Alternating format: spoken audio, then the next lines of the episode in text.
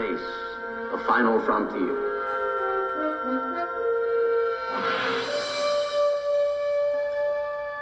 These are the voyages of the starship Enterprise. Its five-year mission, to explore strange new worlds, to seek out new life and new civilizations, to boldly go where no man has gone before.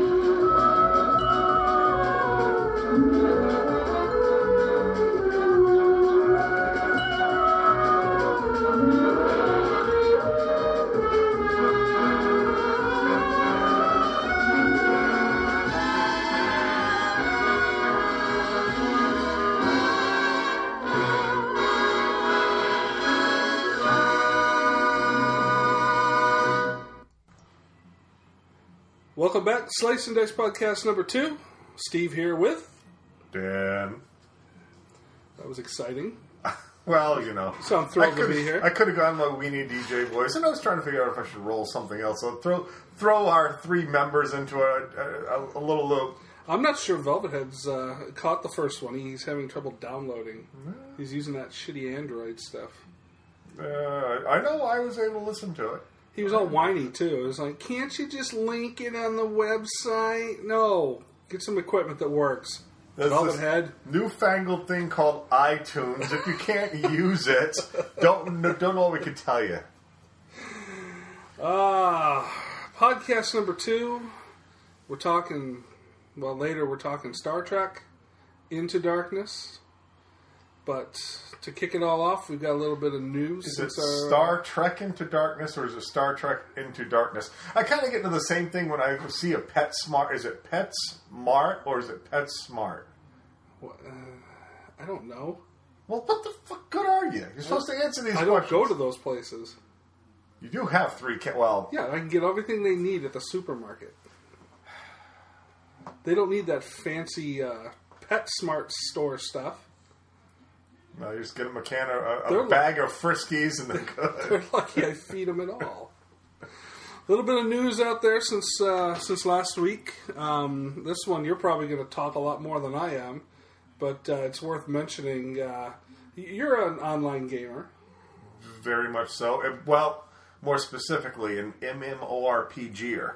I'm not Mister Call of Duty Online. I'm into the... Real right. role-playing games. Right. Internet gaming and stuff like that. Right. Yeah. Um, which I've never done. I'm I'm strictly console when I get around to playing. Um, but the World of Warcraft, uh, you know, predominantly the M M O of the last decade or so. Oh, yeah. Without a doubt. Um, is uh, run, run into a little bit of trouble lately.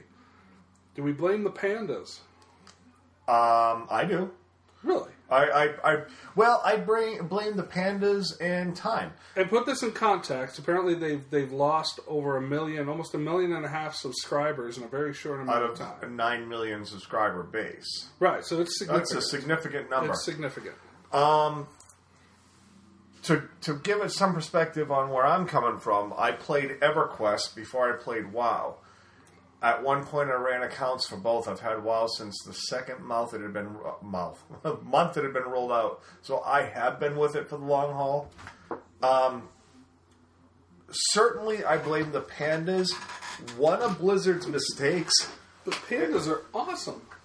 This is just not good. Why are you under the desk? Uh, not for the reason you're hoping. uh, okay. I didn't know where it went. No, the pandas. Pandas. The pandas were an interesting idea because I, for all for a long time I've screamed that they needed a monk class. So their spin was, we'll have this expansion be kind of like Oriental themed. Pandas are like monks. Yeah, and so they, they said, well, pandas, you know, the Orient. Well, really, that was their reach. But he, the the problem WoW has and what they well Blizzard has and what they forgot is that one of the criticisms all along is that. Though their graphics are gorgeous, at times they'll eschew the adult crowd for the kid crowd, so their uh, their animation can be cartoony. So if you're getting that criticism, the worst thing you can do would be to roll out a panda class, because instantly you're making the, the adult base think that you're really not trying to work for them anymore. And to top it off, they made the game almost too fucking easy. It used to be to get to your character to max level was a pain in the ass. Now it's almost nothing. You can have no clue how to play these kind of games and just roll up to levels fifty in a matter of maybe forty hours game time. So is there a lot of layoffs in the uh, Korean uh, sweat? Uh... You would think so. The the Korean uh, level miners or whatever the hell they want to call them. Just sit in their little rooms and, and do twelve, fourteen hours a day. Yeah. Uh, just making characters. You'd think. Um, but let's be honest, too. The game's been insanely popular for seven years. It it was the reason, not EverQuest, that Ultima Online officially just went away. It, its run is just about done. Um, Star Wars gave it a pretty good hit. Rift, when it came out a year, two years ago, gave it a pretty good hit, even though that didn't last. A lot of people played Rift, jumped ship, and went back to WoW. Uh, D C got online, too, there for a while. I yep, they had they game, uh, Game of Heroes. Was that what it's called? Game of... I think Game of Heroes and Game of Villains, or, or City of Heroes. Okay. Um, never played it. I heard it was actually a pretty fun game. Um, Dungeons and Dragons tried, but I guess their issue was that anything that really was an accomplishment took a group of four or five, and people just sometimes are casual and don't want a group. There was another one recently, too, wasn't there? I don't know if it was Rift or not, but just announced that they were going to free play. Probably Rift. It might be Rift. Because Rift came out, like I say, about probably two years ago. And it, it certainly was targeted in such a way you could tell it was made for the WoW crowd. The adult WoW crowd. Because um, a lot of the things in WoW were built right into Rift. But as the numbers were tailing, I gotta believe that went free to play. Um, but I, I think it's just a matter of time. Realistically, I know Blizzard's working on a new game right now that it's like Inferno or something. Realistically, for me, I would rather have seen them gone with Star Tra- uh, StarCraft Online. StarCraft was a is a great game, and there's certainly a whole lot to be done there. And who knows? Maybe they'll roll, roll on a WoW too. But it, still, if you're talking six million subscribers, it, it it's going to be okay. I have heard they're talking about going free to play. Wow, wow! I think they have to. You'd think so. They, well, in Make their money off of their, their games. I mean, how, how much of their like their their uh, actual download packages cost in the past? The expansions are about thirty bucks at rollout. So go free and just pay what you pay for a video game. Well, it, right now, Star uh, Star Wars: The Old uh, Republic, Old Republic is actually really they've come up with some cool ideas. You can play and be a subscriber, like I am. Or you can play free-to-play. And subscribers get a little more freedom. You uh, there's also certain things in-game that you can get if you're a subscriber. You can't... They basically have added like this own in-game auction house, but it's not an auction house like in WoW where you can put stuff up that you loot and other people can buy it. That exists too. But they have one that's called the Cartel Market, which is stuff that they've created, special outfit packs and things that a lot of free-to-play people can't do unless they want to throw down real money to buy is, tokens. Is it worth the extra money? For uh, to go from free-to-play to subscriber? Yeah. For me it is, for the option of using it, for everybody, no. I think it's completely subjective. Um, in fact, I would recommend that if people were going to try the game, you don't go subscription. You play free-to-play and see if you like the thing first. Because the, the problem with a lot of online, online gaming is you're going to play it for two months like fucking crazy, and then you're going to walk away. I hadn't played WoW in three months until the Pandaren expansion came out. I loved it. Not the pandas, but I liked the continent that they created. What do you got against pandas? I have one They're of them cute. in the game. They that That's what I have against it. It's hard to be a badass when you're a panda. It is. It is. And, and I'm still stuck on why, if they're looking for something Asian-inspired, why they pick the panda. Granted, Asian-inspired. Yeah. Why the panda? Why not a ninja? And I would contend because they were trying to to, to stick with the kid audience. And, it, it, again, that's kids problematic. Kids don't like ninjas? I think that they figured kids... It's WoW's always tried to have just a P G rating. And if you roll out pandas... But it's Filipino hookers. Like, no house. Kids. Filipino hooker's named Ling. You'd be a Filipino hooker named Ling Ling, level forty. That, I think, would be a funny freaking game. I, I, I think that we're seeing... WoW's numbers will never pick up again. It's just going to steadily decline. Eventually, it'll shut it down.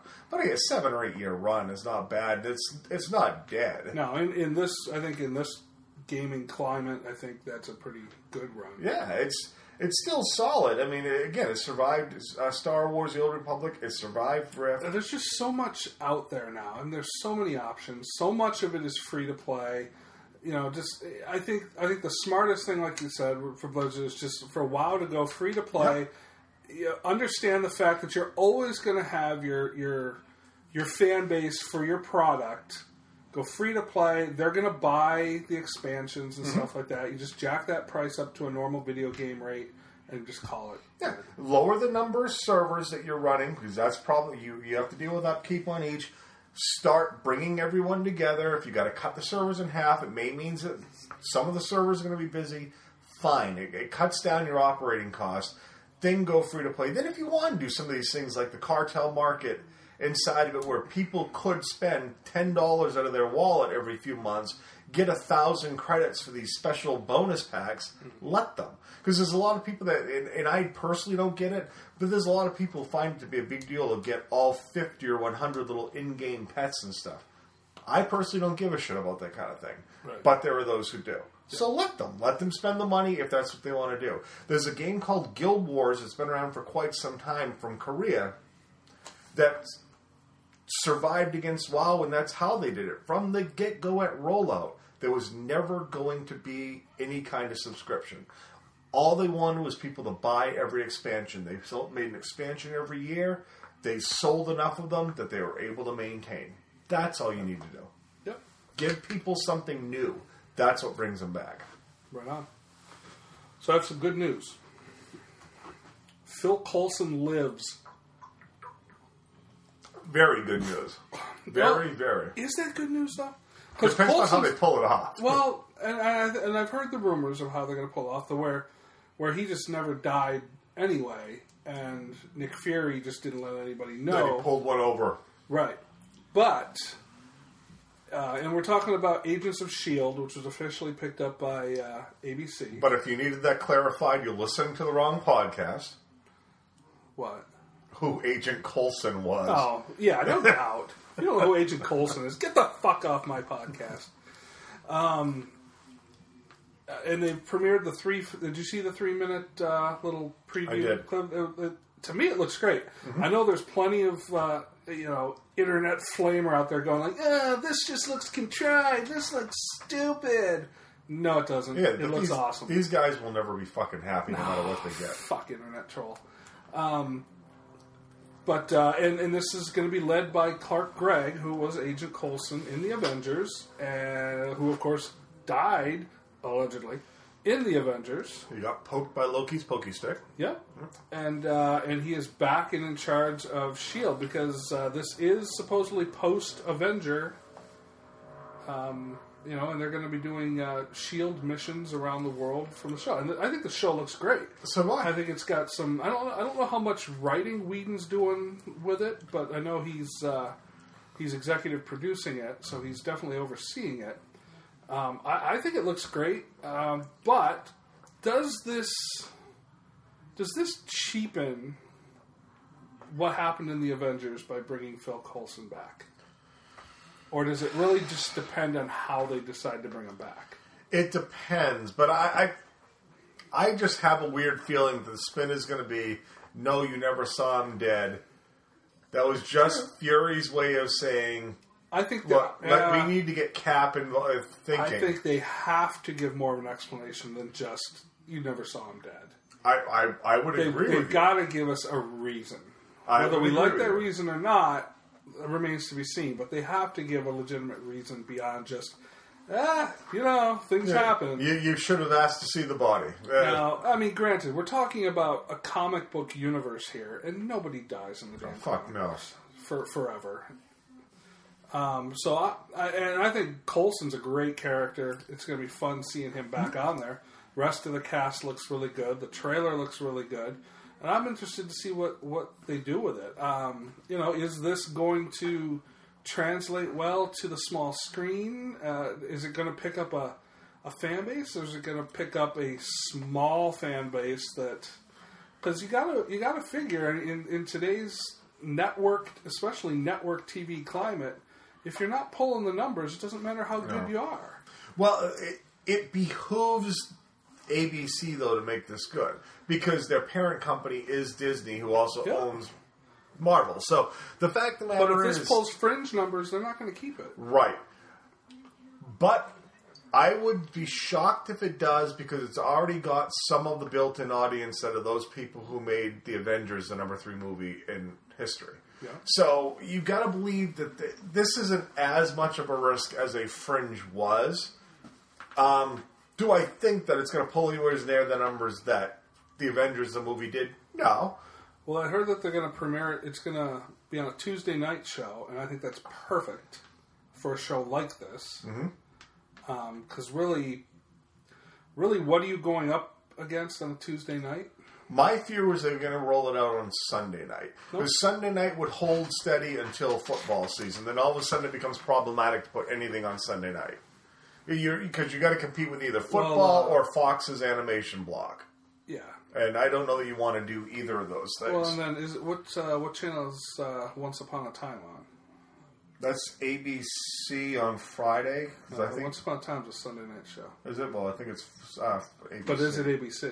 I'm ninety percent certain that they are the ones that have that, and I believe that uh, N B C has Grimm, I think. But that's a Friday night show. And it maybe that's where I was getting the Friday from. But Once Upon a Time, as far as I know, they've got that, that Sunday slot locked down, and if that's A B C, that's why you're not getting S H I E L D. Uh, anyway, I, I'm I'm looking forward to it. I think it looks kind of cool. Um, you know, I, I hope they've got a good plan for explaining why Coulson's back, because I think they need that. I think I think uh, Whedon has put this universe in a spot where I, I you can't just get away with, with half-assing things at this point. No, you've you've got to have a pretty strong. Uh, Pretty strong case for, for a lot of the things that you're doing. Now, how afraid, though, and, and this, we don't need to go into this for a whole lot, but how afraid is D C of the success for, of a show like this? Because they've got some success with Arrow. I don't know that D C owns, though. And I don't know how much they're getting as a kickback from Arrow either. But if all of a sudden Marvel has a runaway, well, A B C has a runaway hit on their hands, that's even more money going to the Marvel coffers.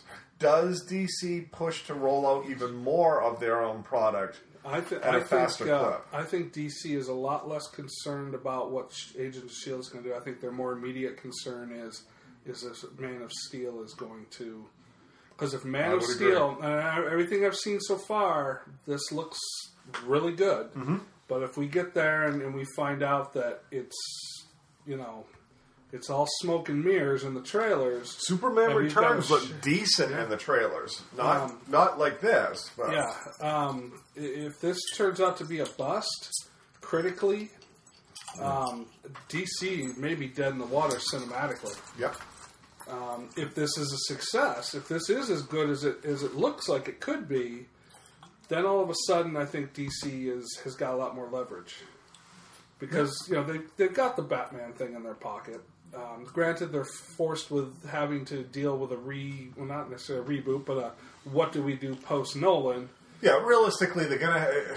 Well, supposedly, though, we're going to get the, the Justice League movie first. So they're going to have to recast the role, unless it turns out Nolan is involved. Because I've heard that rumor booted, uh, kicked around every now and then that...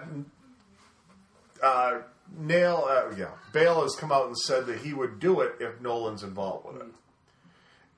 Again, I don't know. If Man of Steel takes off, and no Bale and no, no, no pun intended, and Bale and Nolan decide that they'll come back for a Justice League thing, all of a sudden, this gets a lot more credibility. Yeah, it does.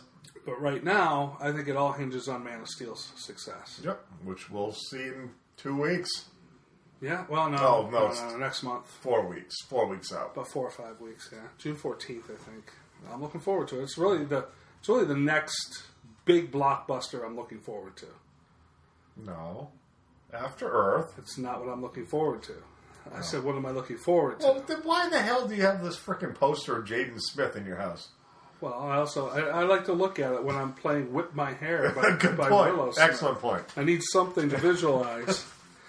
um, rumor, pure, pure rumor, but wouldn't surprise me if, if this turns out to be true, that Jeremy Renner is displeased. Well, well this isn't the, rumor. We know he's somewhat displeased with the way his character was handled. While we're on the, the subject of Agents of S H I E L D, because rumor has it they're going to bring in some of the characters from the Avengers in and out of the T V show. Yes. So, and I've heard rumors that Hawkeye was going to be a character they figured they could use a lot, because you don't have to do a lot of C G I around Hawkeye. Right. Um, but uh, but he's displeased with the way his character was handled in the Avengers. He's not happy that he didn't really get the amount of face time as some of them. That's just, you know, big superstar, wah, wah, wah, I don't care. Which sucks, because I do like Renner. I, I, do, I do, well, I I've liked I like his Renner, acting. I like what Renner's done. Right. Um, and then he's uh, he's displeased that his character pretty much...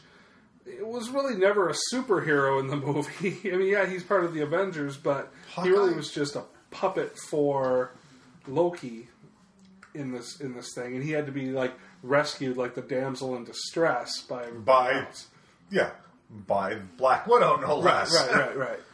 right. um, I can't, I can't imagine that. Uh, that Renner didn't see the script before he signed on for no this question. thing. Um, You, you know, it just sounds like it comes across to me like just sour grapes. Like I didn't exactly. get to, I didn't get to play Captain America, or I didn't get to play Iron Man. I had to play Hawkeye, and, and then you just used me like a little uh, a little bitch. And, and if I was in his shoes, I'd I'd look at it this way. But there will be an Avengers two, and God willing, that since I got short, I'm kind of the short end of the stick. My character becomes a slightly bigger character in the next movie. And they let me do something with it. The the problem he's got is he is forgetting that the Avengers is a constantly changing team. Yeah. So he's basically given Marvel the chance of saying, eh, we drop a character. They've already no- announced that they're adding two anyway with what? Uh, Quicksilver and uh, Scarlet, Witch. Scarlet Witch. Which apparently is what rumor is that Saoirse Ronan's going to be Scarlet Witch. Yes. Um, and I'm on board with that. Yeah, it's great casting. Um So, the, trying to, to piss off Marvel really isn't the way to go here. And well, especially he, when your character is as expendable as yours right. is. He or, made those comments six months ago, but it was still well after the Avengers was a runaway success. Right, and, and maybe not say his character is expendable, but the guy playing him is expendable. If there's any character you can recast and not miss a beat... It's, it's Hawkeye. Hawkeye. I mean, yeah, you haven't had enough screen time here no. for anyone to really care. So what's funny is his argument could also be his own undoing. Sure. And that you're right. You basically got tapped by the Loki stick at one point real early in the movie, became a, a bit of a, a mindless zombie for a bit yep. until you got beaten to shit by Black Widow, and yep. then you had a couple scenes where you snap your bow out. Right. I liked the scenes where he was on the top of the building in New York City picking things off. Yep. Great scenes. Somebody else could play those roles. Sure. Don't think you can't recast If we Hawkeye. can recast the uh, Incredible Hulk, we can certainly recast Hawkeye. Yeah, and, I'm for, and to support the Incredible Hulk idea, twice they've recast it, and each time I've argued they traded up. Not um, that I didn't like Eric Bana, nah.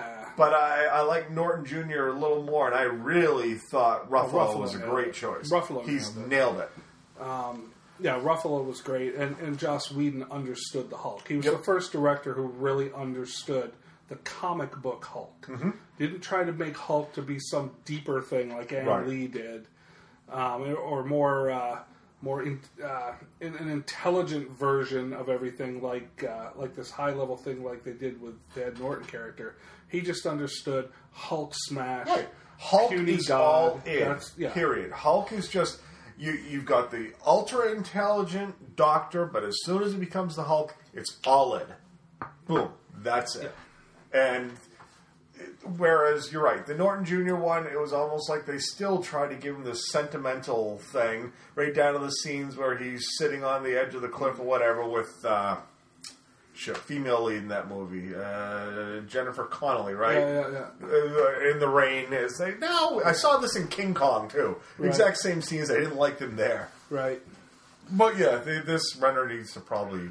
Uh, take it down a notch, or, he's prob- it's, or it's probably too late. If the rumors are true, it's too late, yeah. and he's, he's done. Change a diaper and go make Hansel mm-hmm. and Gretel too.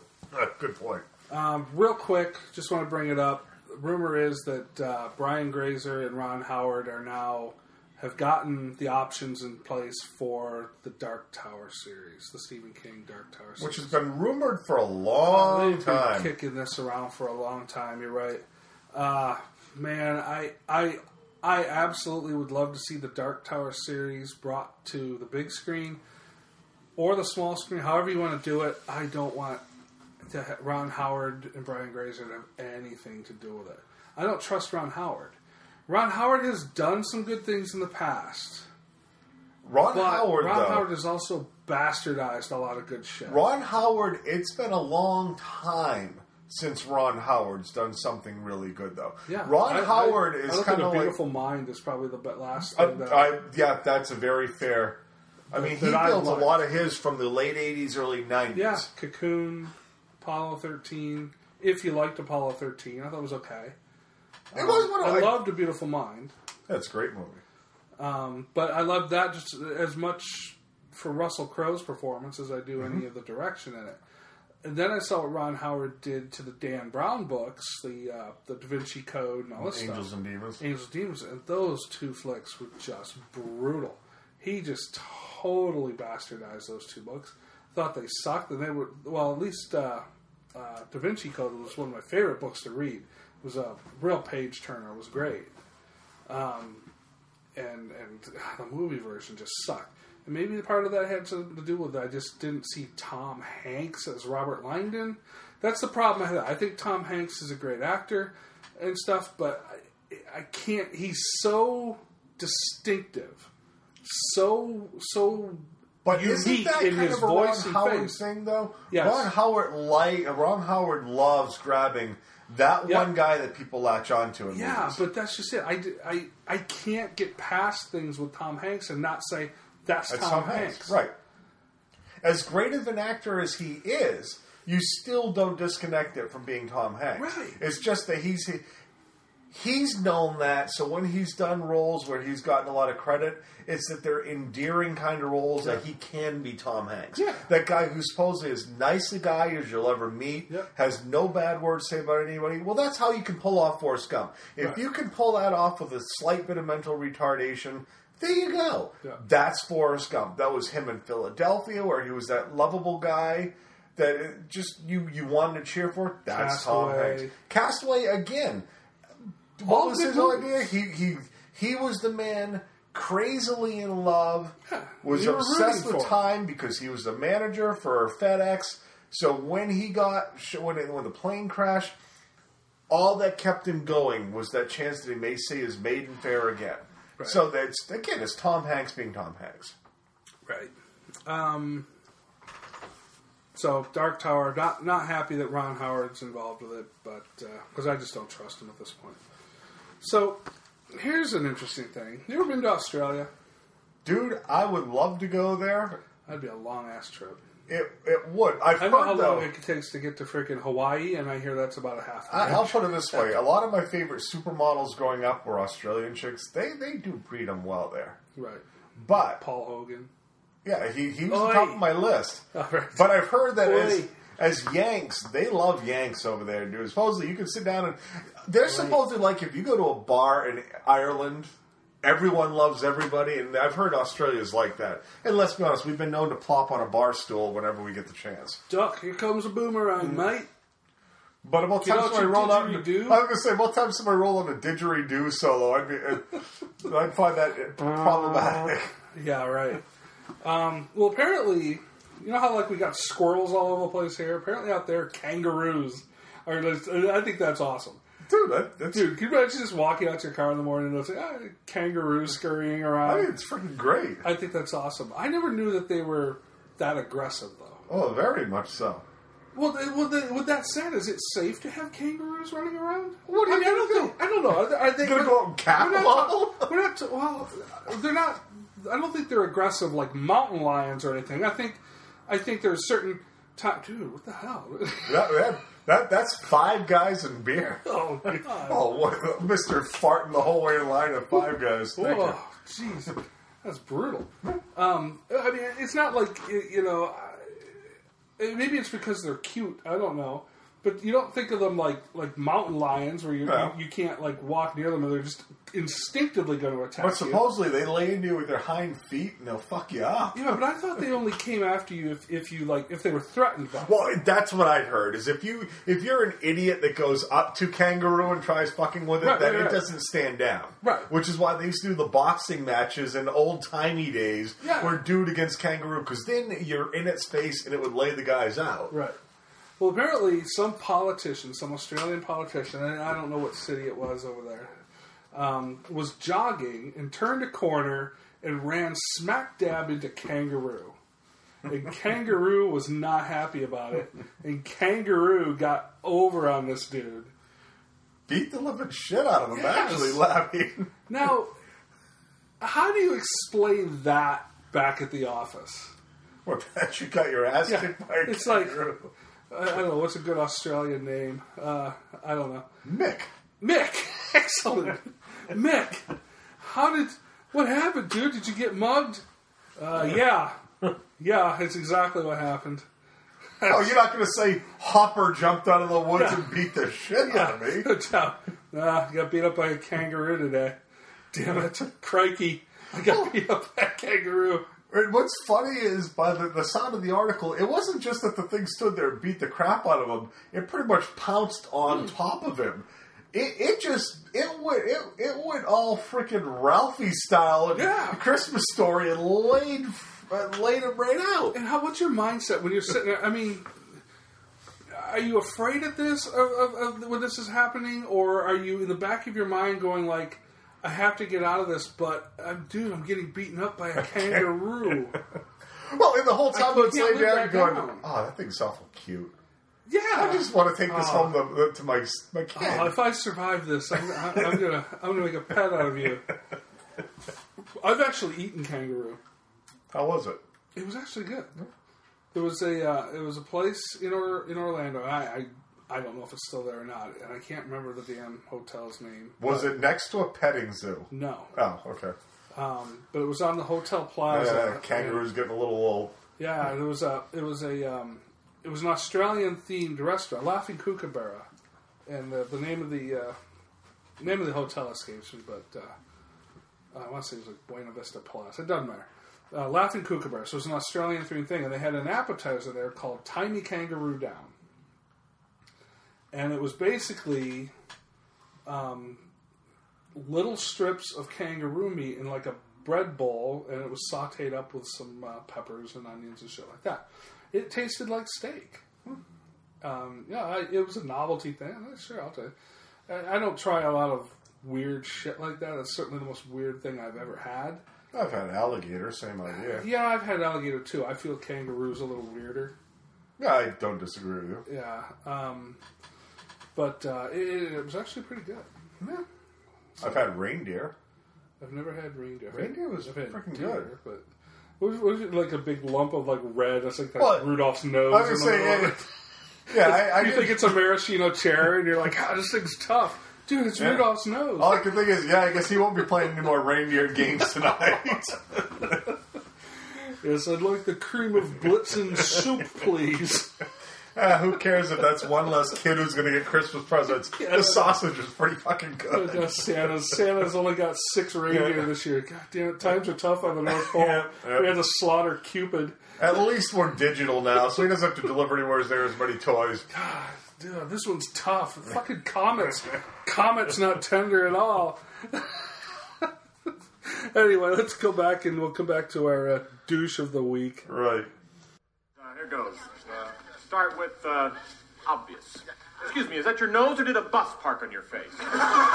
True, when you were born, the doctor turned around and slapped your mother. If I had a dog with a face like yours, I'd shave his ass and teach him to walk backwards. What'd you say? I'll use small words that you'll be sure to understand, you warthog-faced buffoon. You pompous, stuck-up, snot-nosed, English, giant, twerp, scumbag, fuck-faced, dickhead, asshole! You stuck-up, half-witted...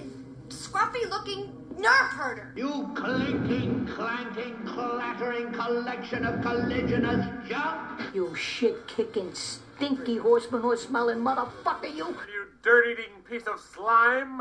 You scum-sucking pig. You son of a motherless goat. How art thou, thou globby bottle of cheap, stinking chip oil? You eunuch jelly, thou! No business, born insecure junkyard motherfucker! You're a fucking secretary. Fuck you! Yeah, that's my message to you. Fuck you and kiss my ass. You're an emotional fucking cripple. Your soul is dog shit. Every single fucking thing about you is ugly. You are physically repulsive, intellectually retarded, vulgar, insensitive, selfish, stupid. You have no taste, a lousy sense of humor, and you smell. I don't like your jerk-off name. I don't like your jerk off face. So I don't like I want to I want to give you a little bit of a pop quiz here, Dan. Jerk off. It's uh, the topic will be medicine. Okay. Now, you are not a doctor. I never nor, tried to be. You know, nor do you play one on T V. Hell no. Nor did you stay at a Holiday Inn Express last night. Not that I remember. Okay. So here's here's the question. In the event of a gunshot wound, who should you call? I would probably be calling the ambulance. Right. I would be going to the hospital. You're correct. Unfortunately, if I were to ask that question of Deborah Tagle of Santa Fe, Texas, that would not be the answer I'd get. Apparently not. No. no. Her solution to gunshot wound is to, whoop, let me run to the internet and consult WebMD to see what I should do about gunshot wound. And not even for just five minutes, no. But for some amount of time. Mm-hmm. Deborah Tagle, uh, I don't remember how old she was, forties, fifty-five. I guess. fifty-five. Her fourteen-year-old son was shot in the leg, and we'll get to more into that in a minute. And she feels that the the best thing to do is is go on the web and consult WebMD. Now, I don't know if that's the dumbest thing or the fact that why WebMD would have any information on gunshot wound to begin with. Yeah, I, well, realistically, what are you going to get out of WebMD here? It, the most they're going to say is you have to have the, the bullet removed.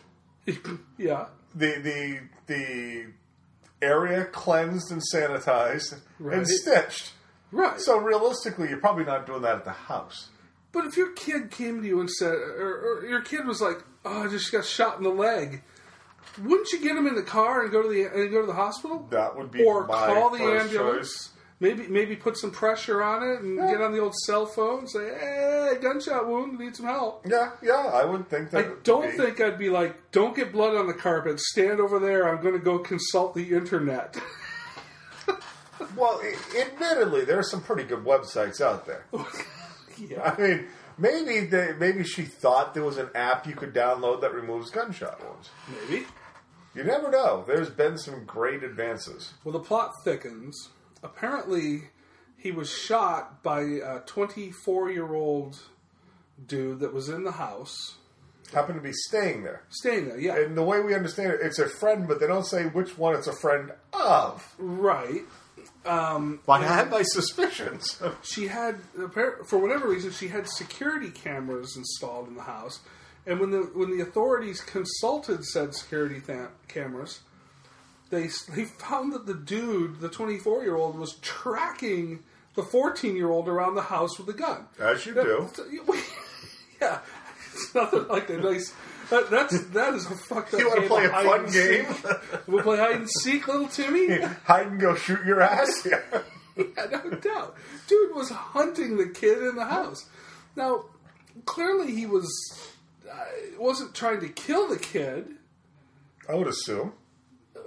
But he shot him for in whatever reason in the thigh. Yeah.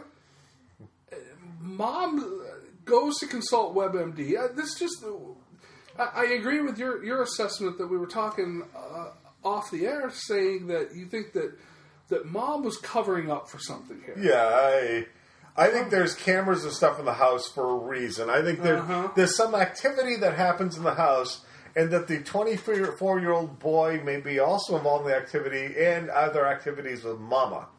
He, there's that. He's he's probably uh, working for a cartel yeah. or something. Yeah, and Santa Fe isn't that far from the border. Well, right. So my instant thought would be, yeah, yeah. there's some cartel activity involved. Uh, I, this just, it, it astounds me. And you look at this woman's picture online, and you're like, the minute you pull it up, you're like, yep, that just goes right along with the story, yeah. you know? Where do these pieces of shit come from? And why why do us normal people in society have to deal with people like this? Because we haven't brought selective breeding into play anymore, dude. So there, she unfortunately has a kid. Let's hope she he doesn't turn out like her. But I'd for, say the odds are... They're um, really good. Yeah. They're in that favor. So... Yeah, it's the problem that it, we everyone so, can breed. So the dude who shot him was arrested for uh, child endangerment or something like that. Then she was subsequently arrested for the same thing. I presume the fact that she ignored the fact that the kid needed more immediate medical attention and decided to go on WebMD. And it wasn't a short period of time, too. No. It was hours. Yeah. Hours yeah. she spent. So... I've been on WebMD before. It doesn't take hours to research anything on WebMD. I'm fairly no. certain no. that no, you I, get your answer. I don't go on WebMD. And you think you think this woman was like everybody else? Like, oh, don't go on WebMD. Because you makes, instantly it's start. always the worst case scenario. Oh, WebMD says you could die from this, but WebMD tends. Oh my to be god, the you worst probably got case a case scenario. of the herpes yeah. from it too. Yeah. Are your toes turning blue yet? Yeah, well, oh, WebMD's like the worst thing in the world oh, to go on. Like, it's like you a end death up with sentence. Every freaking thing there is. Every ailment you pull on there is, is like a freaking death sentence. No, I've never been to Africa, but there was that mosquito that bit me that I've come from there. Doubt. Oh, my God. I got stung by a bee, but oh, no, I bet it was a killer uh, bee. Oh, I better go check and make sure that my throat's not closing. Uh, oh, that's beautiful. Anyway, Deborah Tagle of Santa Fe, Texas, you...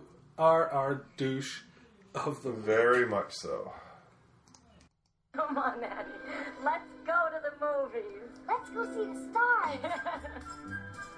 Cowboy heroes, cops and robbers, glamour and strife, bigger than life.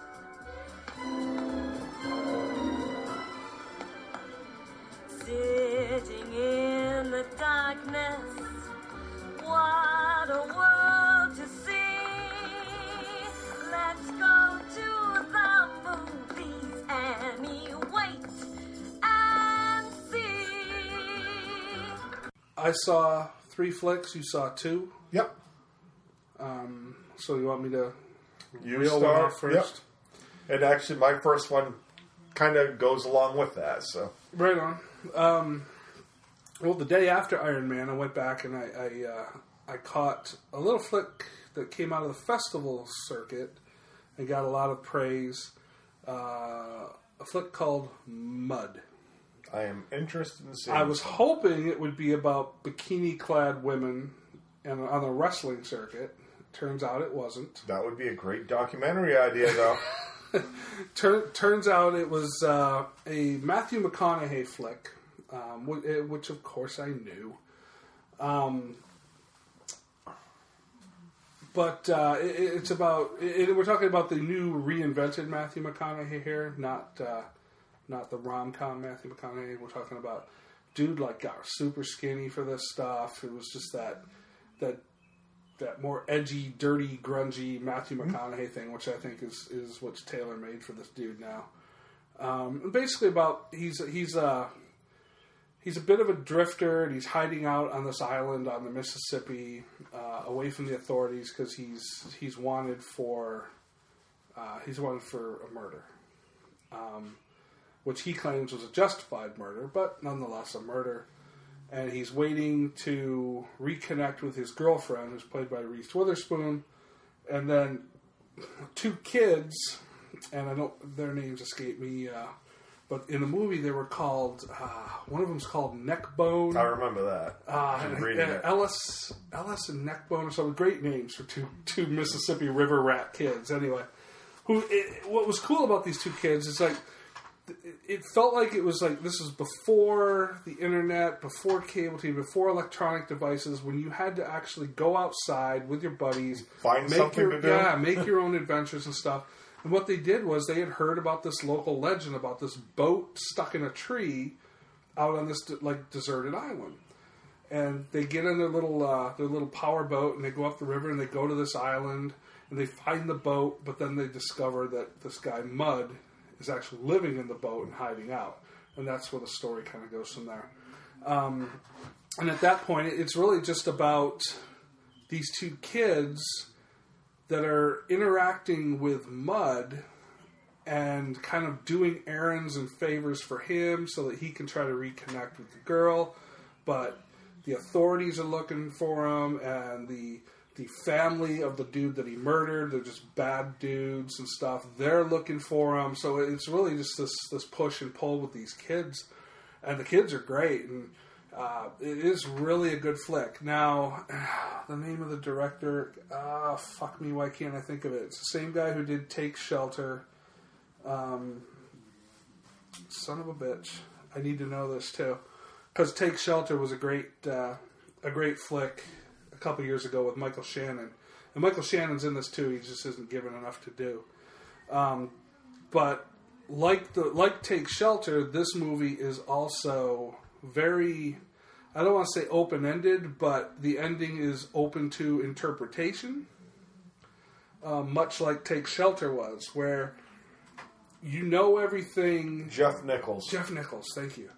Um, you know everything that's happening as it's happening, and you believe that you're seeing things as they're happening, but then he does something at the end that sort of makes you question what happened before. And he did it with Take Shelter. It's like, it's one of those kind of like, who do you, like, what, what do you believe now? What do you not believe now? And I, I'm, I'm coming around to these types of flicks. Um, cause, cause if nothing else, it, it forces you to have dialogue about what, about the film. Mm-hmm. This was an immaculately shot film. Just gorgeous to look at. Um, and I'm excited to see what Jeff Nichols is going to do next. Um, Take Shelter was great. I think Mud was even greater. McConaughey, if this wasn't buried in the middle of, uh, of April, I'm not sure we wouldn't be talking about McConaughey for an Oscar nod here. Uh, he was that good. Um, everybody was everybody was incredible in this flick. Um, easily a, a four, four and a half out of five. Good. Um, solid, solid flick. I totally recommend it. Well, on the McConaughey end, I saw a movie that was another two thousand twelve movie in very small release that hit theaters a little after, but not many people saw, called The Paperboy. With McConaughey as a lawyer, which I know he's common, uh, he's played a lot. Uh, Nicole Kidman as kind of a white trash. Oh, and very much so in this. Very white, trashy, southern uh, waitress. Uh, Efron, I'm losing his first name, Zach, Zach right? Um, as kind of someone that, that knows Nicole and has been around her and kind of has a, a dig her kind of relationship. And John Cusack, in a, the oddest role I've ever seen him play, where he plays a guy who's in jail for pr- uh, in, in jail for prison, yeah, in jail for murder. That he, he's always claimed that it wasn't quite what people believe it is, but from the moment you meet the guy, you have no question. Whatever they say he, he did, not only has he done once, but he's done a hundred times. He's an absolute dirtbag. Again, unlike anything I've ever seen Cusack play, he was just absolute dirtbag. But the way you get introduced to him is that Kidman's character basically is one of those types that's writing to men in prison, trying to find just some kind of little escapism, and finds this one dude who claims that she's his angel. And the reason for existing and the reason he's going to get out at some point, he'll be cleared of everything. And they end up having kind of this weird, we love each other relationship, even though we've never met. And as the story kind of rolls out, you start seeing that there's a whole lot of ugliness in all these characters, but the only one who has any real cleanliness at all, you could argue, would be McConaughey. But he's still a lawyer who's represented people that you know makes him a little sketchy. Um, and it's more just watching everybody break down. When when you start looking inward and seeing what people really are and what they'll do and what they'll become, exactly what lengths they'll go to. And that's what this movie gets into. Nicole Kidman's character is not the sweet innocent you think she is. Uh, even Efron's character always, always has some kind of hidden agenda. I'm curious to know how, how what your opinion of Zac Efron was in this flick. From a, an I, you know, I didn't mind him at all in this flick. Because I think, you know, a lot of people look at Zac Efron, he's just a High School Musical kid. No, I thought he I think, really I think did good. Efron has some decent yeah. acting talent. No, if anything, I would argue that his was the best acting job in the movie. Because he stayed true to his character throughout. He was the one that was kind of, look, Nicole, whatever her name of the character was in the movie, Skanky McKinney. I've been with you all along, and here you are sending off these letters, and I'm the one that picks you up every time you get fucked over. And he, so he's the one with her every time she's walked into these situations, basically to spread her legs and be, get with the next guy, and he picks up the pieces again. I think I need to watch this just to it, see Nicole Kidman in uh, a Skanky role. Uh, well, this is the movie that's known for the one where she, he, he Efron gets stung by a jellyfish, and she pisses on him to clean the wound. That's the, what the, the movie's kind of got known for. I'd let Nicole Kidman piss on me. And there's a scene where it was reminiscent of the one in Midnight Express. Oh, Tilly! But instead, it's literally Cusack sitting just opposite Nicole Kidman, and they're both taking care of themselves, facing each other, with this whole audience of lawyers and every lawyers on one side, and, and your prison guards on the other, just letting it happen. Right but on. It's... Looks-wise, the movie does a great job. I'm not so certain there's as much there, though, if you really dig into it. In the end, it's basically, well, okay, so you just have a bunch of dirtbags. And I, to a certain extent, I think it breaks down. I could recommend it. It's a pretty hard R, but I probably wouldn't give it much more than a three point five. Actually, closer to about a three. Certainly worth a watch. You won't wish that you hadn't seen it. Interesting. Because that, that's better review than I've gotten from other people. But, and, yeah, a lot of people have lambasted the film. Um, and I don't think it's that bad. I think there's something here. But I find interest. In, uh, I find things in films like that that interest me oh. enough, that entertain me enough to keep going. I like seeing... And for me, it was the Cusack things, really stacking, stepping outside. Cusack plays the lovable loser in way too many things. This was completely different. Right. But, Um, I caught a little flick that just came out on disc a couple weeks back. Um, and this this is a genre that's right up my alley. I love music-based movies. I don't want to say biopics, but biopics fall into it. But just things about people who are into the music industry, into into forming their bands and just seeing how that plays out. Similar to like The Runaways until mm-hmm. Kristen Stewart ruined that movie for me. Um, it's probably, and I won't, I won't get into it because we're going to get into this discussion later. But it's it's one of the reasons why my favorite movie is my favorite movie. Um, but Not Fade Away is about this group of, of friends in high school that it was it was the early sixties. Kennedy just got shot, and they the British invasion had just started taking hold in in America with the Stones and the Beatles and stuff like that. And these kids got, uh, they got kind of into that whole thing, decided they're going to make their own band. Well, the movie at that point becomes a little less about the band, and they're trying to make it about this one kid who goes off to college and comes back hippie douchebag. And how he got all arrogant because he was a better singer than the guy that they had fronting the band, uh, who, who actually who actually uh, created the band. And just this this arrogance to him, like, you know, anti-war, this, all, all sorts of everything into the hippie in the hippie sixties was taken over. And this guy was such a fucking douchebag that it ruined what the movie could have been. This could have been a really, really good movie, but this character took me out of it so much from being just a complete arrogant tool that I just wanted to punch him. I wanted to throat punch him, A, because he was a fucking hippie, and I hate hippies. B, because he was just such an arrogant little shit with this smug look. And C, because he dressed like fucking Mike Brady from the early Brady Bunch stuff with his polyester shirts. He was he was like white dude with the Johnny Bravo uh, with uh, the Johnny Bravo afro and the sunglasses, and he just carried himself like this complete asshole. Uh, his dad was played by uh, uh, Tony Soprano. Uh, frick, what's his name? Oh God damn it! Um, uh, oh Jesus Christ! You had.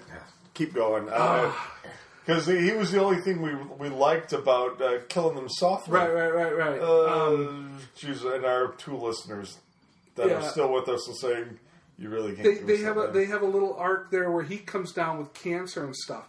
And the problem I have... Gandolfini. Yeah, James Gandolfini.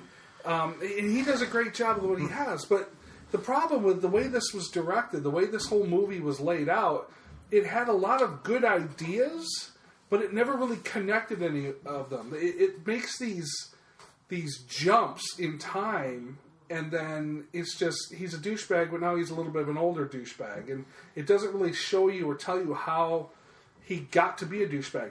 He left. He was respectful as, as a kid for the most part. He was into the music and stuff like that. Went off to college, and then literally a minute later, he's back from college, and he's an asshole. And it doesn't explain to you why. You just, just take it on faith, like, ah, he got into the sixties, or he went to college, and, and, the, and the hippies got a hold of him there and turned him. And there, there's a lot of good ideas here, but it looks, it, it feels like the writers and the filmmakers just lost interest in the ideas and decided to just, well, we'll just jump over to this part, and, and we'll start filming again from here. And, and he does this. And the dad's cancer arc, they don't really reconcile it. There's just a lot of things in here that are just sort of left hanging. There's nothing to connect the pieces of all this to make it a cohesive story. And ultimately, it, what I, parts of it I liked, but there was too many parts where it just it just didn't make sense in the narrative, and I can't really recommend it. I mean, if the soundtrack was the best part of it. The soundtrack was, was, was absolutely the best part of it. Um... But I, but overall, the movie-wise, I don't recommend it. Hmm. I'd give it maybe maybe a two out of five at best. And I wanted to punch this dude. I just wanted to punch him. I hate hippies. Yeah, that's that's fairly well established. Yeah. There is a hatred of hippies. I hate hippies. There should be a hunting season for them. I think so. Even though they can't hide well, you can smell them a long distance mm. away. Mm-hmm. They, they, I, I've always questioned whether or not the Bigfoot rumors of the skunk ape were actually hippies hiding out in the woods. They could be. I mean, let's be honest, they're awful hairy. Mm-hmm. They smell. And really sketchy social abilities whatsoever. Absolutely. Uh, so not Fade Away, not very good. All right. So for mine, and I don't even, I almost hate admitting I've seen this film, because certainly not necessarily my character, but I saw Bachelorette. All, all the movies out there that you haven't seen, and somehow you picked this. I did. Only because I was listening to an episode of Doug Loves Movies, and they were talking to one of the comedians in it. And the, everyone on the panel was raving about what kind of movie it was. Bachelorette is basically... Who was on the panel? twelve-year-old girls? Yeah, there's nothing twelve-year-old about this movie. Um, Megan, is it Nuringer, I think is the, one of the chicks' names. A bunch of comics that are starting to gain popularity now, but don't have a whole lot of wide stream success. So instantly the first name, and you'd think, holy God, I, I, I can't believe I saw that movie.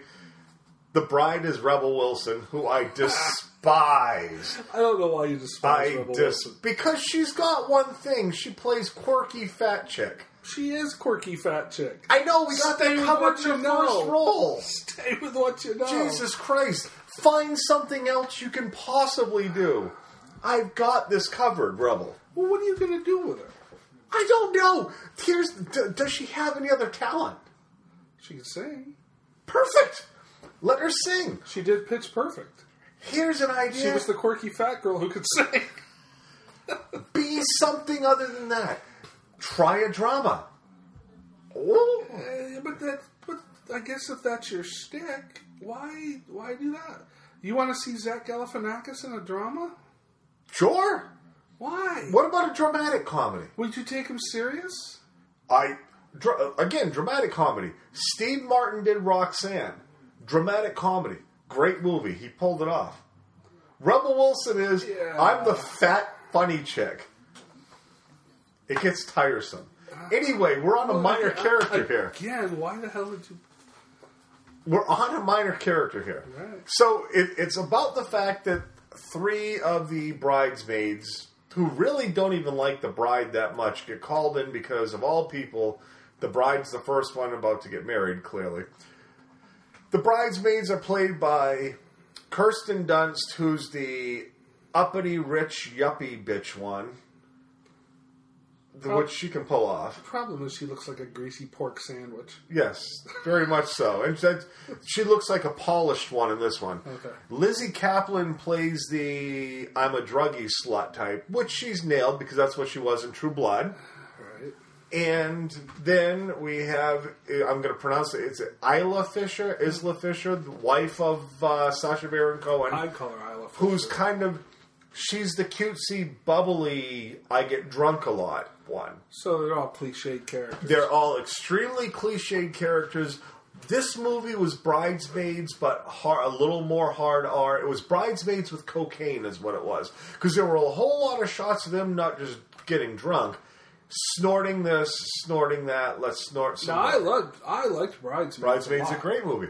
But Bridesmaids is a great movie because Melissa McCarthy was Melissa McCarthy in that weird, is she lesbian or is she not? What the hell's with a character? And Kristen Wiig is that that good. Right. Um, I don't know that you can have Kirsten Dunst, Lizzie Kaplan, who I love me some Lizzie Kaplan, but I've never loved her in a comedic role necessarily. I liked her in Cloverfield. I liked her in True Blood. I even want to say she was one in the Avengers short uh, as the extra on the Avengers Blu-ray, right? I think so. Um, I like Lizzie Kaplan, and I really like Isla Fisher. The problem is all they're doing is it's basically them. They get kicked out of the uh, rehearsal party because they're total assholes to the bride. They end up risking... Uh, they, they go back to the, the room...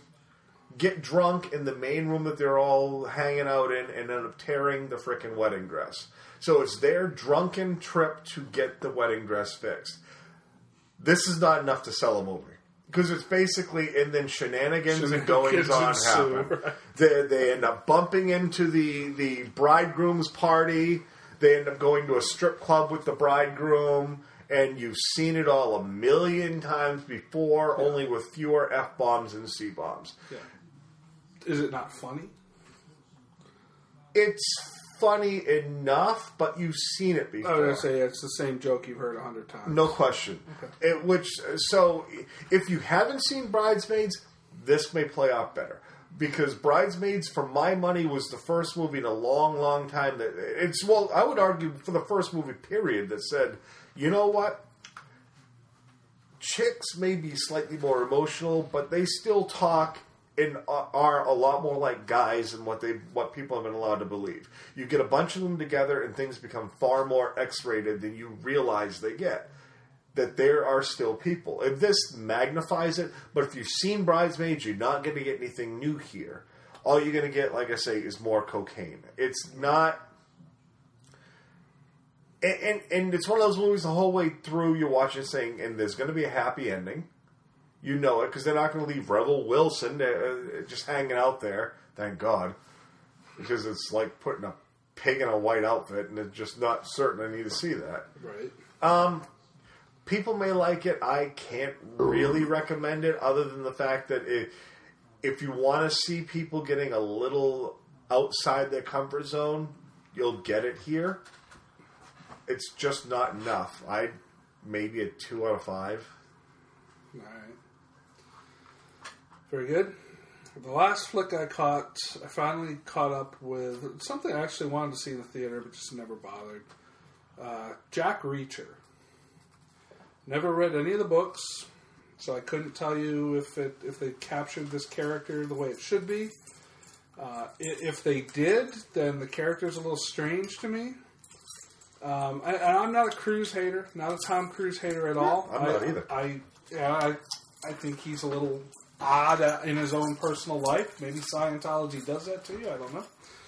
Um, but I, I've always admired the dude as an actor. I think he's got some good chops.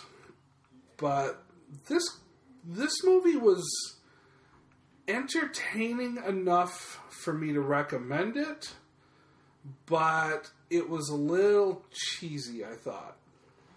Um, when the action was going, it was pretty pretty cool. I mean, he's... Uh, I'm not really sure what he's supposed to be. He's a complete badass. He's clearly trained in a million different ways to kill you. Um, you know, he, he can be attacked by ten guys coming at him from different things, and he's the one that's going to walk away without a scratch. But he plays this character in a way that he almost struck me, and this will be a weird analogy, but he almost struck me as Batman. Because he comes across as a bit uh, of a super intelligent guy who's sort of a detective in a way, but he's got the skills to kick your ass a hundred ways to Tuesday, which he does on occasion. But there's times when he actually carries himself like, like, hey, what are you doing over there? You almost hear Batman out of this hmm. dude. Um, Does he come off as kind of like the broken hero a little bit? No. Like, or is he very composed? Very composed. Okay. Very composed. Um, like, like he's not worried at all. And like I said, some of those scenes where, where, and you see them coming a mile away. You know, when drunk asshole challenges him to go outside, you know it's not going to end well for drunk yeah. asshole. But still, those scenes were, were pretty cool to watch. Him mm-hmm. watching him beat the shit out of people was fun. Um, but I'm not really sure what the point of this movie was to begin with. He's sort of called in by a guy who was wrongly accused of just randomly shooting five people. And through his investigations, um, you know, we're going to find out later on there's dirty cops, that the, that the shootings weren't as random as, as they appeared to be, and that kind of stuff. So it was very detective-ish, but badass defect, detective-ish. But it just, there's there's too many parts of it that, that really don't connect well, and that come off as a little too cheesy. And I think if they toned down on the cheese, made him a little bit more of a normal person. Not that he shouldn't be a badass, not that he shouldn't be a detective, but but the dude just... It, it was almost like in a, a Rambo-esque kind of mindset, in that this dude is a loner. He doesn't mix in the social way as much as as much as well as, as some people do, and and that's where he felt a little out of his element. Mm-hmm. Um, it's entertaining enough. Uh, I recommend it. I, I would say, I'd say a two and a half, maybe a three. Uh, and, and if you've seen, if you've read the books, and maybe this is exactly how he's supposed to be, maybe they captured him perfectly. I don't know. I know there's a lot of people out there that love the flick. Um, for me, the character was just a little weird, but not not enough to, to where I wouldn't recommend it. But I would say a two and a half or a three out of five. Hmm. Um, but, but entertaining. Entertaining. Yeah, I was curious about it. I, like you, I'm not the guy who hates Tom Cruise. Huh. I, I, I admit that he needs to tone down his own personality thing, and perhaps that's the Scientology talking, dude, since he is the poster child. You're talking about a dude who banged Kelly McGillis, Nicole Kidman, and Katie Holmes. Yeah, I... I scoreboard scoreboard right. Weird guy. Right. It, fuck, where can I sign up for Scientology yes, now? No doubt. And, and well, I'll worship Xenu if I'm going to get that. Travolta's hitting Kelly uh, Kelly Preston. Mm, well, yeah. It's just the, the reason... Oh, he needs to stay out of getting massages with other well, there's dudes, that. Dude. There is that. Dude, if you've got... I don't get... Oh, wait, wait a minute, wait a minute. If you've got Kelly Preston to go home to... Now, granted... They're, I think they're in their fifties now, so I mean, she, they're not. He, she's not unattractive, but this, we're not talking about the Kelly Preston of fifteen years ago. But if you had that to go home to, no, you're, you're not hurting. Wh- why? What? Again, allegedly. What makes you lay down on some dude's massage table looking for extra? More than the Reiki treatment from dude. I, I don't what? get this. What? What? What? I'm not a uh, happy ending. Uh, yeah. I'll give you a ride on my jet plane. What? What? I'm wearing a towel we can wipe off after. Ba, ba, ba, ba, ba, Marina. But you know what? You're right. Still scoreboard. Yeah, no doubt, dude. Um, so, you got any uh, recommendations for the week? I do. Um, I'm going to recommend it, and fully streamable. The, the series is streamable on Netflix, and I'm sure I'll allude to it many more times. I think people need to go back, and, and, and certainly if you've not been familiar with it, go and check out The Larry Sanders Show. The Larry Sanders Show, for those not familiar, had what, like a five-year run on H B O. With Gary Shandling playing an evening talk, one of the nighttime talk show hosts, Jeffrey Tambor as his sidekick, Hey Now, Hank Kingsley, and Rip Torn as Artie, who was the stage manager, who kept it together. And it really, for my money, captures why I don't like late night T V of these types. I don't get the late night host shows because you know there are a bunch of not quite all their egotistical, mentally unstable people who bring in these random interviewees, but as soon as the people off the stage don't want anything to do with them anymore. And that's basically for what what the Larry Sanders Show captured. But you really need to see the show for the fact that it was a who's who of eighties, nineties, and early two thousands comedians. The people that passed through that show at some point are crazy. Who were the writers? You feel uh, you figure Sarah Silverman was on it for a certain amount of time. Uh, Bobcat Goldthwait appeared on it, and it, the list is just. If you just go to IMDb and check it out, the number of people that were on it was just awesome. It's an absolute riot. Very R-rated. You want to see it on net, the Netflix version. Um, For my money, the best story arc is anything around Hey Now Hank Kingsley and his Look Around Cafe. We decided that he was going to invest in a restaurant with a rotating floor. Not that it was up high so you could see anything outside. The floor just rotated and couldn't imagine why this thing was just going to break him. Fantastic show. Extremely well written. I want to say it did win its share of awards back in the time. I'm fairly certain Rip Torn won some Emmys for his portrayal of, Art, uh, of Artie. Well deserved. I can't recommend enough the Larry Sanders Show. I agree with you on the whole late night uh, thing uh, of the last few years, uh, especially with this whole Leno and Letterman shit. Now, Letterman's something... I loved Letterman back in the late eighties. It's a tired act now, dude. Oh, it is a tired act. And he's just become this this douchebag, uh, you know, Hollywood liberal. um, back back in the eighties, when he was first starting, dude, that was some edgy shit. Mm-hmm. I loved him back then. No question. But then, uh, then Leno came in. Leno's just a fraud, yep. in my opinion. Conan, I... See, I lo- like Conan, but Conan was never really meant for that eleven o'clock spot right. because he's so fucking quirky. With Conan, you can, you can clearly see how he was a writer of The Simpsons in the first few seasons. And it just... I And I've loved his nighttime show, but I liked it when it was at twelve thirty at night because yeah. you know what you're going to get at that point. But I am I am sort of excited, and I still don't really watch any late night T V, but I am sort of excited because it seems to be They're giving it back to the younger guys now. They are. Kimmel is moving in. Kimmel's actually pretty good. They're already talking about uh, Fallon replacing Jay Leno. Yeah, which that's I'm a on done deal. Because I like Jimmy Fallon, too. Yeah, you see, I'm not a Fallon guy. Um, and, and But there, apparently I'm in the minority there. I just never thought he was funny. But I Kimmel I love. And I find it interesting is what Seth Meyers is taking Fallon's yep. spot. And Seth Meyers, you got to give a little love to the New Hampshire guy who's made good on S N L, too. Um, but yeah, clearly there's a changeover to the younger crowd. Sure. And it's going to be interesting to see what happens when Letterman decides to retire, because that can't Hopefully be far so. off. No doubt. And you'd think that that station would also go with the younger crowd, and I would not be surprised to see the first female host come about at some point, because you look at someone like a Sarah Silverman and say, yeah, they could pull that off. They can carry it on with other people. It's just... We had that run in the late nineties, early two thousands, where it just seemed tired. Yeah, I and agree. That, that, to me, is why I get on to, like, Larry Sanders, where it just reminds you of how underhanded these things can possibly be. Right.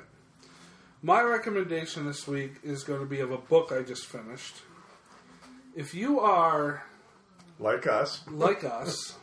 Well, you don't have to be fat, but if you are just the cynical bastard... who is just fed up with people in general in this country and the stupidity of people and the ignorance of people and this me-first mentality to everything that's going on in the world nowadays, read, do yourself a favor and pick up any book by Adam Carolla. He did his first book a while back. It was called In fifty years We'll All Be Chicks. And then the book I just finished, Not Taco Bell Material. Um, it, it is, in fifty years, We'll All Be Chicks is one of the funniest books I've ever read. And that's basically just a book of rants. It goes from everything from food to animals to cultures to, to everything. And he just says everything that you're thinking. And if you're not thinking what he's thinking, well, fuck you, get off my podcast because yeah. you're wrong. The, the dude is brilliant. And I always thought of Adam Carolla as that sidekick to Jimmy Kimmel. Yeah, from The Man Show. From The Man Show. And, and certainly on that show, that's the way it felt. It always felt right. like it was Kimmel's show, and then sure. a lot of Carolla's stuff landed, and a lot of it didn't land right. that well. Right. But Carolla is a freaking comedic genius. Yes, he is. And this dude can freaking talk. And, and he, he, he expresses himself in such a way that it just makes you wish you could, you know, enunciate everything the way mm-hmm. he is presenting his, his arguments to stuff. Especially if you consider the fact that he barely graduated from high school. I know. I know. I mean, he, he all but he pretty much admits he couldn't even write when he graduated. Yeah, he he's a freaking absolute genius. And if you if you pick up In fifty Years We'll All Be Chicks. That is just rant after rant after rant, and it is brilliant. Some of the funniest shit I've ever read. Not Taco Bell Material, which just recently went to paperback, is the one I just finished, and this is more of a uh, more of a memoir style book, um, uh, talking about him in his his mid to late teens up till he was around thirty, and then just a very little bit about today, where he's come. Basically where he's come from to where he is today. And all of the apartments and the shitty apartments and shitty houses and the shitty neighbors and all this stuff that he's dealt with. Uh, a family who's never been supportive and that kind of thing. Just a bunch of freaking slug douchebags that he's that he's been around. Um, and, and it's actually, in a way, it's sort of an inspiring tale because this dude had everything, absolutely everything mm-hmm. working against him to be a success, which makes it all that more impressive to see where he's gotten himself today. It, it, there's some rants in this. It's not it's not like the first book where it's just rant after rant. There there are ranty parts of this, but it's more about just some of the some of his exploits growing up and, and, and trying to make uh, make his ends meet and doing shitty jobs and, and the the crazy dudes that he hung out with and stuff like that. Yeah, I, I gotta admit, I, I need to read the book, and I'm curious to read anything that he's got of his dealings with being a roommate of uh, Ralph Garman. Yeah, there's a section in there where he's um, where he talks about his roommates with being roommates with Ralph Garman and There's a lot of uh, things in there about Kimmel and and just these these random dudes from his from his twenties uh, and stuff that he made roommates out of, and um, yeah, and he pulls no punches, dude. He, he's straight up, you know, booze fests, drug fests, um, you know, banging chicks and stuff. It, it, it's very he's very open ended about it, and he swears everything in it is true. Um, and then at the end, like I said, the last few pages is is really just him. Sort of just, you can tell him it's kind of like he just locked himself into a room, saw where he was today, looked at his situation today. He talks about how he just broke down into tears because he saw what he had today and where he came from to get to this point, and that just made it all that more important to him. Excellent read. Just fun read. Easy, quick read. I mean, it's a little over three hundred pages, and I knocked it out in, you know, what was essentially probably like five or six hours. So I don't read fast, so... But uh, excellent stuff. Either book by Carolla is is excellent. So there's that. Uh, we'll take a break here real quick, and we'll come back with a, a sort of a get to know the ninjas segment.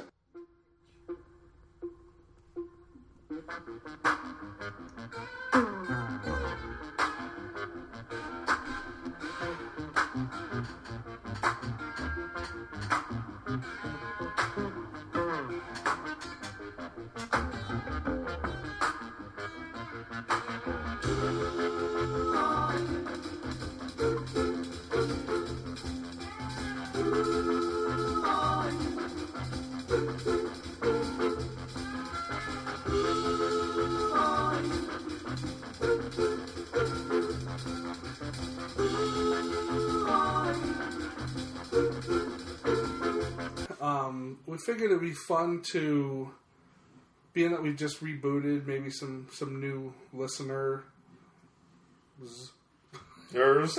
Ers. Hopefully, they'll, hopefully, hopefully listener becomes listeners. Yeah. No, then yeah. becomes listeners in caps and with an exclamation mark. After. Yes, excellent. Um, a, a little, a little get to know the ninjas segment. A little bit of, uh, of uh, what what makes us tick. What are some of our favorite things and stuff. Um, so we thought we we pose a few questions to each other, the same questions to each other, but uh, so so so that our, our listeners have a better sense of what types of geek we actually are. No question. So we'll start out with the basic question that you would ask just about any geek: favorite movie. Mine would be a very geek level answer. Would it? Empire Strikes Back is my favorite movie. There's no movie I've seen more times. There's no, no movie I hold more dear than watching Empire Strikes Back. I, I the anticipation I had as a kid, because I, I was typical Star Wars kid. The first time I saw that movie on the, on the big screen, I I never seen anything like it. And I had all the all the little action figures. I had everything about it. Don't you wish you had them today? They're somewhere in my parents' house, very played with condition. Um, I'd look through them, dude. Yeah, I, I probably should. I had the Darth Vader carrying case with every action figure and the little door that opened, the little guns and things, when you were allowed to have detachable weapons on, on right, toys. Right, right, until the douchebag pussy liberals. They even had little holsters mounted in their sides, remember, right, that guns could slip in. Empire Strikes Back, though, to me, was more than just a Star Wars film in as much as if you watch it today, you realize, A, the risks that they did, B, how better the effects got, and C, that all of a sudden the movies had, the, you clearly had a franchise here. You had a movie as big as Star Wars was, Empire, the good guys lost. American audiences don't take to the good guys losing, but here you had the good guys losing. You would never, ever be able to pull that off anymore. I think, for my money, Empire Strikes Back is the greatest movie I've seen. Sorry, it's not a cinephile type film, but it is. It honestly, that would be my favorite movie. Um, no, why did it have to be a cinephile type movie? It is a geek podcast. It is. Now, granted, mine's more of a cinephile probably type movie. My director's going to be though. Oh, okay. Um, and you probably know where I'm going with the, my favorite movie. I alluded earlier to the music genre and flicks that I love, and You know, I've seen a lot of flicks. I, I, I look at some flicks uh, when I go into them, like, could this be the next flick? That, could this be the one that finally takes, that knocks my favorite movie off the top of the list? And none of them have yet. And I still go back to my favorite movie being Almost Famous. Yeah, the, I, Cam- the Cameron Crowe semi-autobiographical uh, flick. Uh, dude, I, I don't know. It just, I, I don't know what it is about that flick. I just... I, I'm totally invested in it every time I see it. Um, uh, Cameron Crowe is, is an awesome, awesome writer, director. Um, this was like the, the one thing Kate Hudson ever did that she was any damn good at. Um, Philip Seymour Hoffman's in it, and his, his part is small, but he's awesome oh, dude. in it. What a great character! Um, Billy Crudup and Jason Lee in the in the uh, the fake band Stillwater, which is great. It's, it's, Stillwater. It's, Yeah, it's an, it's just it's so well written. Um, the music, the soundtrack to this thing is is you know classic rock stuff. We're talking Zeppelin and and uh, you know Iggy Pop and, and stuff like that. That's that seventies stuff that's just great. You know, we're a little bit past the hippie stage and we're just into the hard rock scene now. And no, I just I love every bit of Almost Famous. I well, think it's great. And to defend the movie, if, if you remember right, I hadn't seen it. Yeah. And you lent it to me, and it sat on my entertainment center for a good three months. And this shows how I respect you in that movie. Is I there was a day I was sick, and I, I remembered that well that I was sick. I'm going, well, what what am I going to watch? And I'm on the couch and threw that in, and was blown away at how good a movie that was. Mm-hmm. I could not find a single weakness in it. And I like the comment you had about Kate Hudson, because she's somebody I've been sketchy about. Yeah. She can be she's too rom-com. good, but she's way too rom-com, and she even looks way too rom-com. Mm-hmm. Yet here she was perfectly cast. Mm-hmm. I loved everything about the movie. It's a brilliant flick. That's a great flick. So, that's mine. Fair enough. Um, do you want me to do the next one? Or you want sure. To... No, All you right. can. Um, I know we had had some discussion about this one before. We're going to get into what are our favorite directors. Um, now, this, uh, to be honest with you, this is, is a tough one to narrow down. I'll pick one just to say I picked one. Yeah, I've got five on my but, list, and I've had to come to Jesus to find one. But to say that one is my favorite, I think it's fair to say that it's one A, two A, or you know, right. one B, one C, that kind of thing. Um, and I know we, I know this, like we were talking about, that this is just too obvious, but I, I can't, I can't justify not saying at this point today, Quentin Tarantino. And, and, and I know we were like, I can't say Quentin Tarantino because that's just too damn obvious. Yeah, it is. Well, it, I, whatever. He, he, he, right at this very moment is my favorite director. Yeah. Um, now I'll let you p- present yours. Um, next, before I roll off who I think is also in the discussion, but go ahead. Well, and I've got to preface mine by saying I decided, because I was going for geek level, something fairly obvious, that I wasn't going to go with a director making movies anymore. I made a conscious effort. My list has four people still making movies and so one who's not. Kubrick is by far my favorite director. If you look at his filmography, of the movies that I remember the most growing up and becoming a movie fan, right down to Eyes Wide Shut, which people trash and I personally love, Stanley Kubrick, for my money, has m- made the most lasting impression in turning me into a movie fan. Yeah. Clockwork Orange, Doctor Strangelove, um... Shining. Yeah, uh, uh, Full Metal Jacket. Yeah. Brilliant films. Brilliant, brilliant films. Even Lolita back in, what, sixty-two? Uh, what he did? I freaking love Stanley Kubrick's work. There's nothing wrong with one B being Quentin Tarantino. But I, but I, I, I wanted to avoid saying somebody now, hoping that, okay, let's pull somebody out.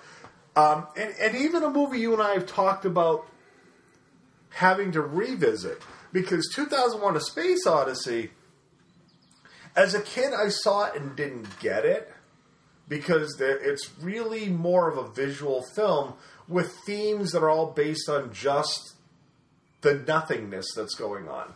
And I, I remember thinking, even then, it's a brilliant film, just not quite being at that level to get it. Because when did that come out? What, mid-seventies? Mm-hmm. I mean, clearly ahead of its time. Sure. Yeah, Stanley Kubrick for me. Yeah, there's nothing wrong with that pick mm-hmm. at all. Um, you know, other directors that I've uh, that I really struggled with not picking this: Martin Scorsese. Yep. The uh, uh, the Coen brothers. Yep. And and others that are doing things now. An up-and-comer you and I are both gaining respect for. Affleck's off to a pretty good uh, fucking star. Uh, no doubt, dude. Uh, yeah, he's another one of those guys. He, if he pulls in another one like the one he's done in the past, Affleck's right up there. Mm-hmm. I love what Ben Affleck's doing right now. I love what Jeff Nichols is doing yep. right now. I love what Ben Wheatley's doing right now. Nicholas Winding Refn. Just that they need to get a, a some, bigger number of films really based on. So on. many... good young yep. directors out there right now that are just doing awesome In, stuff. Independent film is having a a really good run right now. So yep. a lot of guys that wouldn't ever have been given the job yep. now have a chance for getting stuff out there. With all the festivals and with the interwebs and with uh, on demand. And I'll even throw out some female names. Catherine Bigelow, oh, what she's dude. doing. Sarah Polley, yep. what she's doing right now. Supposedly her latest movie is incredible. It's about, about, her, about her mom. Her mom and dad, yeah, yep. just her family. I, I loved Take This Waltz. I thought it was great. Yep. Um, so there's there's a this is a real good time to be a movie fan right and, now. And so another one I struggle with, and it was totally, and no, I'm not saying he's my favorite. But for my money, for what he's done, Bobcat's another guy. I freaking love his work. Sure. It's it is it is what it is. But if you're into that kind of thing, it's brilliant, and that's why we said we would struggle with this. Is yeah.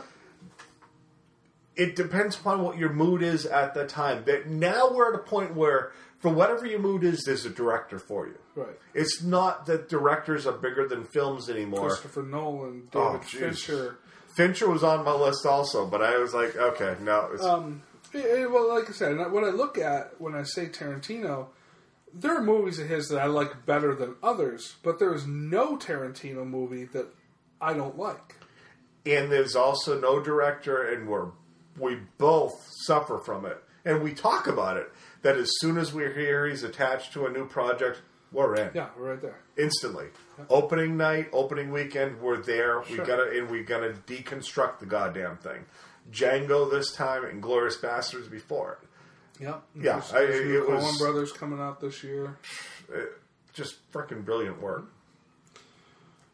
So let's jump down to this one here and finish up with the favorites. Favorite eighties cartoon or favorite favorite eighties Saturday morning show. Put it that way. Because not everything was a cartoon. Right. For me? Sure. I'm actually going to go with Land of the Lost for me. That that, that was one that, was, it was, that I thought about. If we'd stuck to cartoon, I would have either thrown out Laugh Olympics or just good old when Looney Tunes went to an hour and a half. But for me, I, I don't remember getting as excited when Land of the Lost was going to roll out. With Marshall, Will, and Holly, and now, yes, I get the reference from Marshall, Will, and Holly. As a geek, I'm so embarrassed that I didn't catch that from Jane Silent Bob. But yeah, dude, I, I, I love me some freaking Land of the Lost. That was such a great show. As cheesy as it was. I thought Holly was a little cutie, too. Yeah, sure. And at that point, it would have been, well, it wouldn't have been legal, but it would have been appropriate. It would have been appropriate. It would have been two word kids playing around. Yeah, yeah, so, yeah, yeah. Eh, they're playing doctor. Exactly. I put my stethoscope on her, whatever. Right. No, Land of the Lost for me. That was, that was, and let's be honest, the Slee Stack, dude, they were creepy motherfuckers. Slee Stacks were scary. In that obelisk that you went in, yeah. and all of a sudden it was huge, like the Spice Girls yeah. bus. Yeah, it was yeah. incredible. No doubt. Um, no, that that certainly would be in my top five, um, for sure. For me, it was uh, Super Friends. Yeah, that was... I, I was all about, meanwhile, back at the Justice League of America. Who played that voice? It was... Um, I have no idea.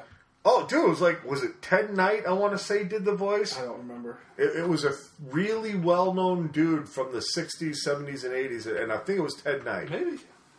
But yes, meanwhile... Yeah, oh, dude, I love the Super Friends. It's a great show, dude. I absolutely love the Super Friends. Um, yeah, it wasn't so much on the Zan and Jaina and Glee. That was a tacked-on thing. And even then, it felt tacked-on. As, as kids who grew up then, you knew they didn't fit. Right, right. And they never did anything good with their characters. Right, and the Laugh Olympics were, were solid, too. Oh, you had to love Laugh Olympics. I was also a fan of Hong Kong Phooey, which was really, it was really a cheesy... cartoon, but eh. and one long racist joke. But dude, well, yeah, exactly. even that, we were allowed to laugh. We were allowed to be racist dude. back then. It was it was, it was freaking hilarious. Yeah, everybody was racist back then. You know crazy. What I liked? It, it, you, I even checked the internet trying to find it.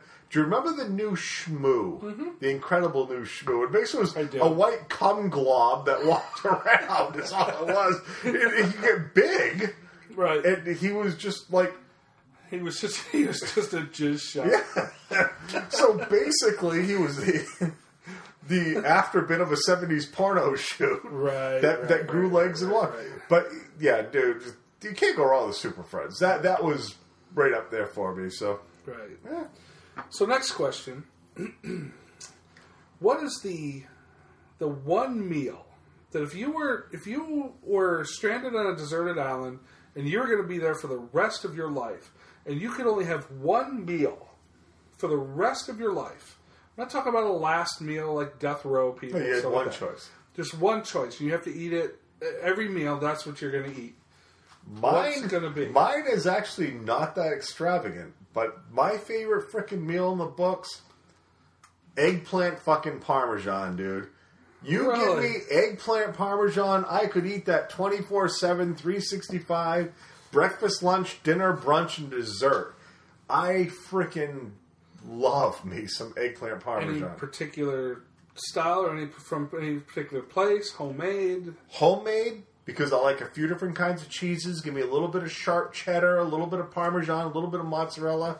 Uh, gotta have some pasta with it. Just don't give me a chunk of eggplant. Gotta have something to do with that red sauce. And preferably a little bit of wine with it. I'm happy. Eggplant parmesan for me, hands down, my favorite meal. All right.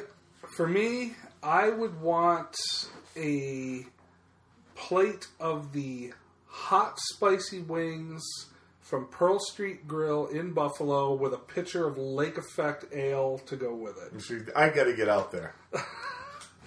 Dude, I'm telling you, I mean, there's some places around in Maine here where you can get a fairly decent wing and stuff, but I would wager to guess that the tenth best wing place in Buffalo is going to blow your mind more than the best wing you get here.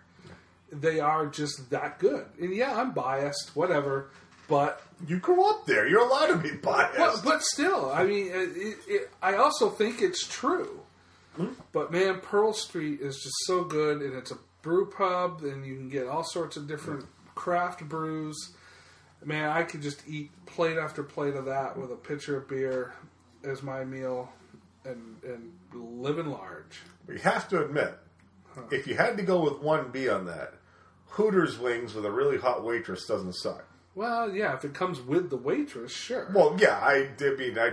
Don't just want to say Hooters wings. Right. No, I, I don't even... They're cl- top ten. I don't even me. classify Hooters as wings, well, they per se. Are, but they are, te- in the technical sense. They're, they're not, not Buffalo, Buffalo wings. wings. No. Under any sense. They're a total different animal. Right. But they're tasty. Yeah. And the scenery doesn't suck. No. So, last question. One person, one. I think we said one fictional person. A fictional person that... You either want to kick in the nuts or in the vag just for being annoying. What one fictional person out there from books, television, movies, video games, wherever, that just pisses you off to no end that you just want to kick in the nuts or the vag? I don't know which one this would have. We didn't have a lot of time to think about this one. Well, it's good you cleared up that because I knew we discussed fictional. And if we were going to say could be anybody, I'd say Al fucking Gore. Because oh. Al Gore would be mine. Oh, there's a lot, whole lot. Because of Tipper Gore and the P M R C thing, being a kid of the eighties and heavy metal, and having Tipper being running the P M R C and banning albums, and then they have the fucking nerve in ninety-two when Bill Clinton gets elected to be on M T V yeah. dancing at the ball. I that, ever since then, I wanted to fucking throw punch him. For me, it would have been Michael Moore. That, uh, that's another the, great example the for the almost the exact same reasons. But I'm not sure he could spread his thighs far enough Excellent for me point. to get his freaking nads. Anyway, it affects Wicket the Ewok, dude. Wicket the Ewok for me, because I, I, I went into Return of the Jedi thinking, oh my God, Empire Strikes Back was the greatest movie ever. They're bringing Han Solo back. We had the possible storyline that's going to be a, a, a freaking Wookiee prison planet. And then out walks the fucking teddy bear that says yub yub and dances and worships C three P O. Wicket was the first one, and if I could throat punch anything, I'd throat punch that little fucker over goddamn Jar Jar Binks. Because that, The Return of the Jedi could have been a really good film, but every time the Ewoks are in it, the movie shuts down, it becomes a buzzkill, and it goes right out the fucking window. I want to punch fucking Warwick P. Davis, Wicket himself. Was, was Warwick Davis? Yeah, Wicket. And Warwick was, he was like fourteen when he played the role of Wicket. Wow, I didn't know that. Yep. I learned a little something there. Yeah, see, there you go. Sound effect. The more you know. The knowing is half the battle. We'll That's... throw a little G I. Joe on top of it, too. Right. We'll go from N B C to that. Right, right, right, right, right. Uh, wow. yeah, this... I really wish I'd had more time to think about this. Because I think I'm going to end up probably settling for something that's just current and at the top of my... Uh, on the top of my list uh, for for today, um, but I, I'd really love to uh, to kick that little fucker Prince Joffrey in the nuts from Game of Thrones. You're not alone on that one, dude. And, and, and I feel like that's a cop out because I know ultimately what's going to happen to Prince Joffrey, which makes me now know that something bad's no, going to happen no, to Joffrey. No, no, no, no, I, I didn't say that. I just said that I know, I know where his story goes. Let me put it. But that for way. now, he's with Margaery, and that pissed me off. Dude, I'd still but get with Margaery. He's such a little cunt. He's yeah, such he a little douchebag. But the last episode where he and Tywin are going oh. back, and Tywin's like, I'm here now. Yeah. Oh, did he... Shall we have somebody carry you up the stairs? He's such a little pansy, mm-hmm. too. He was he was quaking in his little mm-hmm. king boots.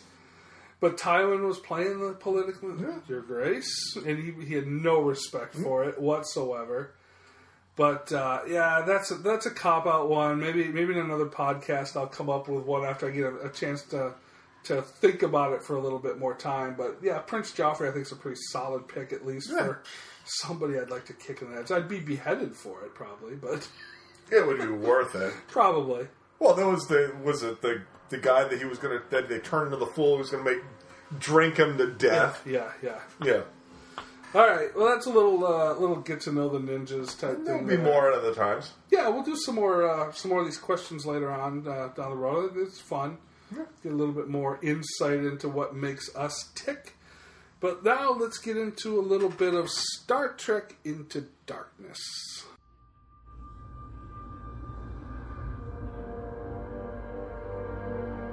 You think you can't make mistakes? But the choices you make could get yourself and everyone under your command killed. But I believe in you, Jim.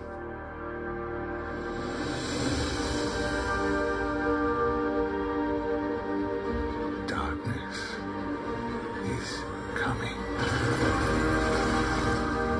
This could just be the beginning. Beginning of what? All-out war. Request permission to go after him. I cannot allow you to do this. Jim, you're not actually going after this guy, are you? Let's go get this son of a bitch. You are a poor cock. Sir, there's a ship heading right for us. You can't even guarantee the safety of your own crew.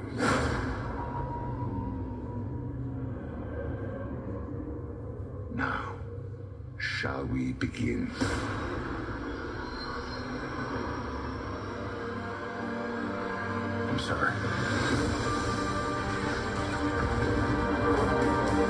We're outnumbered, outgunned. I have no idea what I'm supposed to do. I only know what I can do.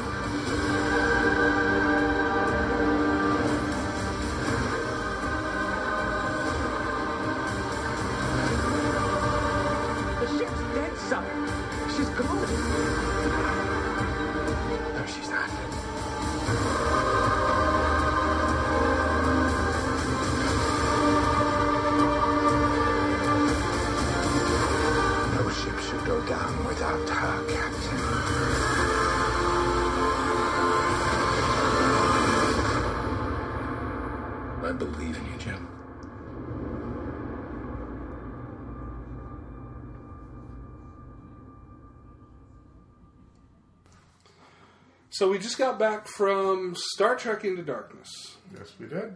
One of, certainly one of probably the top three most anticipated flicks of the summer. Which sucks, because we're now through two of the three. Granted. But there are some others we're very excited about. Yeah, there's other, there's other lesser than these blockbuster ones, but it's certainly one of the top blockbusters. Oh, yeah. I'm going to um, be curious to see the take from the weekend. Loved, loved, loved, loved the two thousand nine Star Trek. Fucking great movie. Star Trek reboot. Um, and this one here is the follow-up with the same cast, same director, J J Abrams. Um, and I intentionally, last night actually, did a rewatch of The Wrath of Khan. Star Trek two, The Wrath of Khan. Um, in, in anticipation of this flick, mostly because of what I had heard that... that Khan may or may not be in this one. They actually kept a lot of this, a lot of this flick under wraps for the most part. Just yesterday, I was still saying my belief that it was Gary Mitchell. Yeah, um, and I have I've avoided. I've actually avoided a lot of the trailers to this one. Um, and I'm usually a trailer guy. It doesn't bother me to see trailers. I still want to see the final product. Um, and I've avoided a lot of this. So. And I, I assume this is going to be an interesting discussion because there are, there's definitely, I don't want to say it's a twist, but there's, oh, and I guess we have to preface this by saying this is a spoiler-ridden, I meant no. to say it right at the beginning, we are talking about the movie in detail. We're, we, there are going to be major spoilers in this discussion. Understand that that's pretty much the way our reviews will. Correct. We don't feel that you can adequately review a movie without getting a little spoilery. Absolutely. You stay too high level otherwise. So if, if you don't want to be spoiled, tune out now and come back later. Um, and there's definitely... I don't I don't know what the terminology I'm looking for here is, um, but there's definitely a, a something about this flick that you're going to look at and go... You're either going to look at it and go, wow, that's really cool, or B, that was sort of a, a cheap cop-out. Um, for me, I dug the flick. I did. Uh, I, I thought it was entertaining as all hell all the way through, even with the, the approach that they took. Mm-hmm. Um, I, and it, like I said, I'm I'm not hardcore Trekkie by any stretch, um, so I, I'm certainly not. And, and what, what's going to be interesting is when we look at like the the Iron Man discussion and some of the things that annoyed us there. I almost feel like I'm sort of thinking in the opposite direction by allowing this to happen. I totally agree, but, but I do have my I do have my reasonings that we'll get into. Right. Um, you? I like this flick a lot. I I, I like this flick a lot. I, I went into this movie with a whole lot of reservations because it looked to me, and again, we haven't even started talking about the movie. Nope. But if you've been like me and been reading the talk coming out, fans of Star Trek weren't necessarily embracing the, mo- the film as much as fans of just going to summer movies were. And I get it. I I understand it. I, I will respect Trekkie if they've got big problems with this. Just like, you know, you give shit to these fanboys who can't get over when when they've deviated to any degree. Mm-hmm. We're talking about major yes, deviations we here. We're talking about a complete reversal of uh, of, of fortune here. Yep. Um, what's interesting for me, though, is I think we both say I'm more of a Trekkie than you are. Not well, with me being a whole... I, I'm not but dying not the whole Trekkie. I'm, I'm not the guy who is willing to sit through every season of Deep Space Nine. I thought that show was boring. Voyager was pretty terrible. I've never seen a complete thing of anything. I've seen episodes of Star Trek. I've seen episodes of Next Generation. Not sure I've seen any episodes of anything that came after yeah, that. I, I, I was haven't on, seen the, all seven flicks. You know, I've seen like the first four. I've seen all of the original series. So I've seen all of both series flicks. I've seen every episode of the original series, every episode of Next Generation ad nauseum. Um, Deep Space Nine I watched for two seasons and didn't care because what I thought was interesting with the with the, the series is... series had been the fact that they are traveling through space, running to people. The thought that they were just in some station sitting there and people coming to them, not interesting to me. Uh, Voyager I gave up on because that was the one where they were lost in space, where something had happened, they got thrown way out, and their whole joy, voyage was to get home. Way too politically correct Star Trek can be.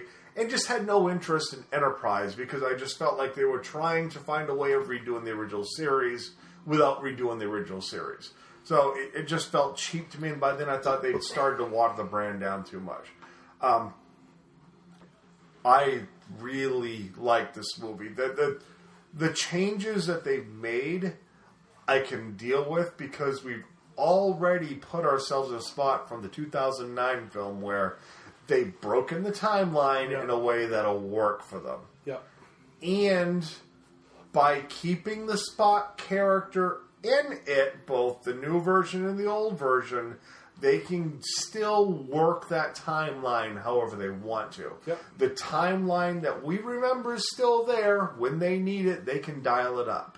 Yeah. And that, to me, plays well. It was an interesting way in this film where they brought it up again. Right. Um, you know, to some degree, there were times where I felt like it's it's like J J. Abrams took the Wrath of Khan, the original Wrath of Khan movie, and decided like, oh, that's not how this should have ended. It should have ended this way, and, and we got mm-hmm. more of the Scooby-Doo ending here, yep. the the super duper happy ending. This is how it happened. And like what we said was, it, it's a complete reversal. Watch Wrath of Khan again. And there's a lot of this movie, and especially the third act of this movie, that is a point-for-point remake, but with character character reversal. Mm-hmm. And if you remember from Wrath of Khan, where Spock takes it upon himself to go into the the, uh, the reactor, expose himself to all the radiation to save... Um, save the ship. The famous line, the needs of the many outweigh the needs of the few or the one. Exactly. And then you get the, uh, Kirk is unaware of it, and then at the, after the ship is saved, he gets the call from that area, like, you better come quick, and you go down, and you get the touching, Spock is dying, mm-hmm. Spock dies, scene and stuff like this. Well, this happens. All of this happens in this movie, although in this movie, Kirk is the one who goes... into the reactor, into the core, mm-hmm. saves the ship, and Spock is the one that has to go and, and say goodbye to his friend. And it really was darn near point for point. Even the dialogue was almost point for point. But it, having Spock be on the other side of it was interesting. Because this is where you got... which part of him comes out? Right. The half Vulcan or the half human? Mm-hmm. And that was what I found entertaining about it. Mm-hmm. Was, let's see the angle that, that they play. Is it the, on logical, this made perfect sense. If, if James T. Kirk doesn't do this, if my friend doesn't bail us out, we're all dead. Well, I think they set it up early on, earlier on when they were in that little shuttle uh, heading to Kronos. Um, and, and Spock explained why mm-hmm.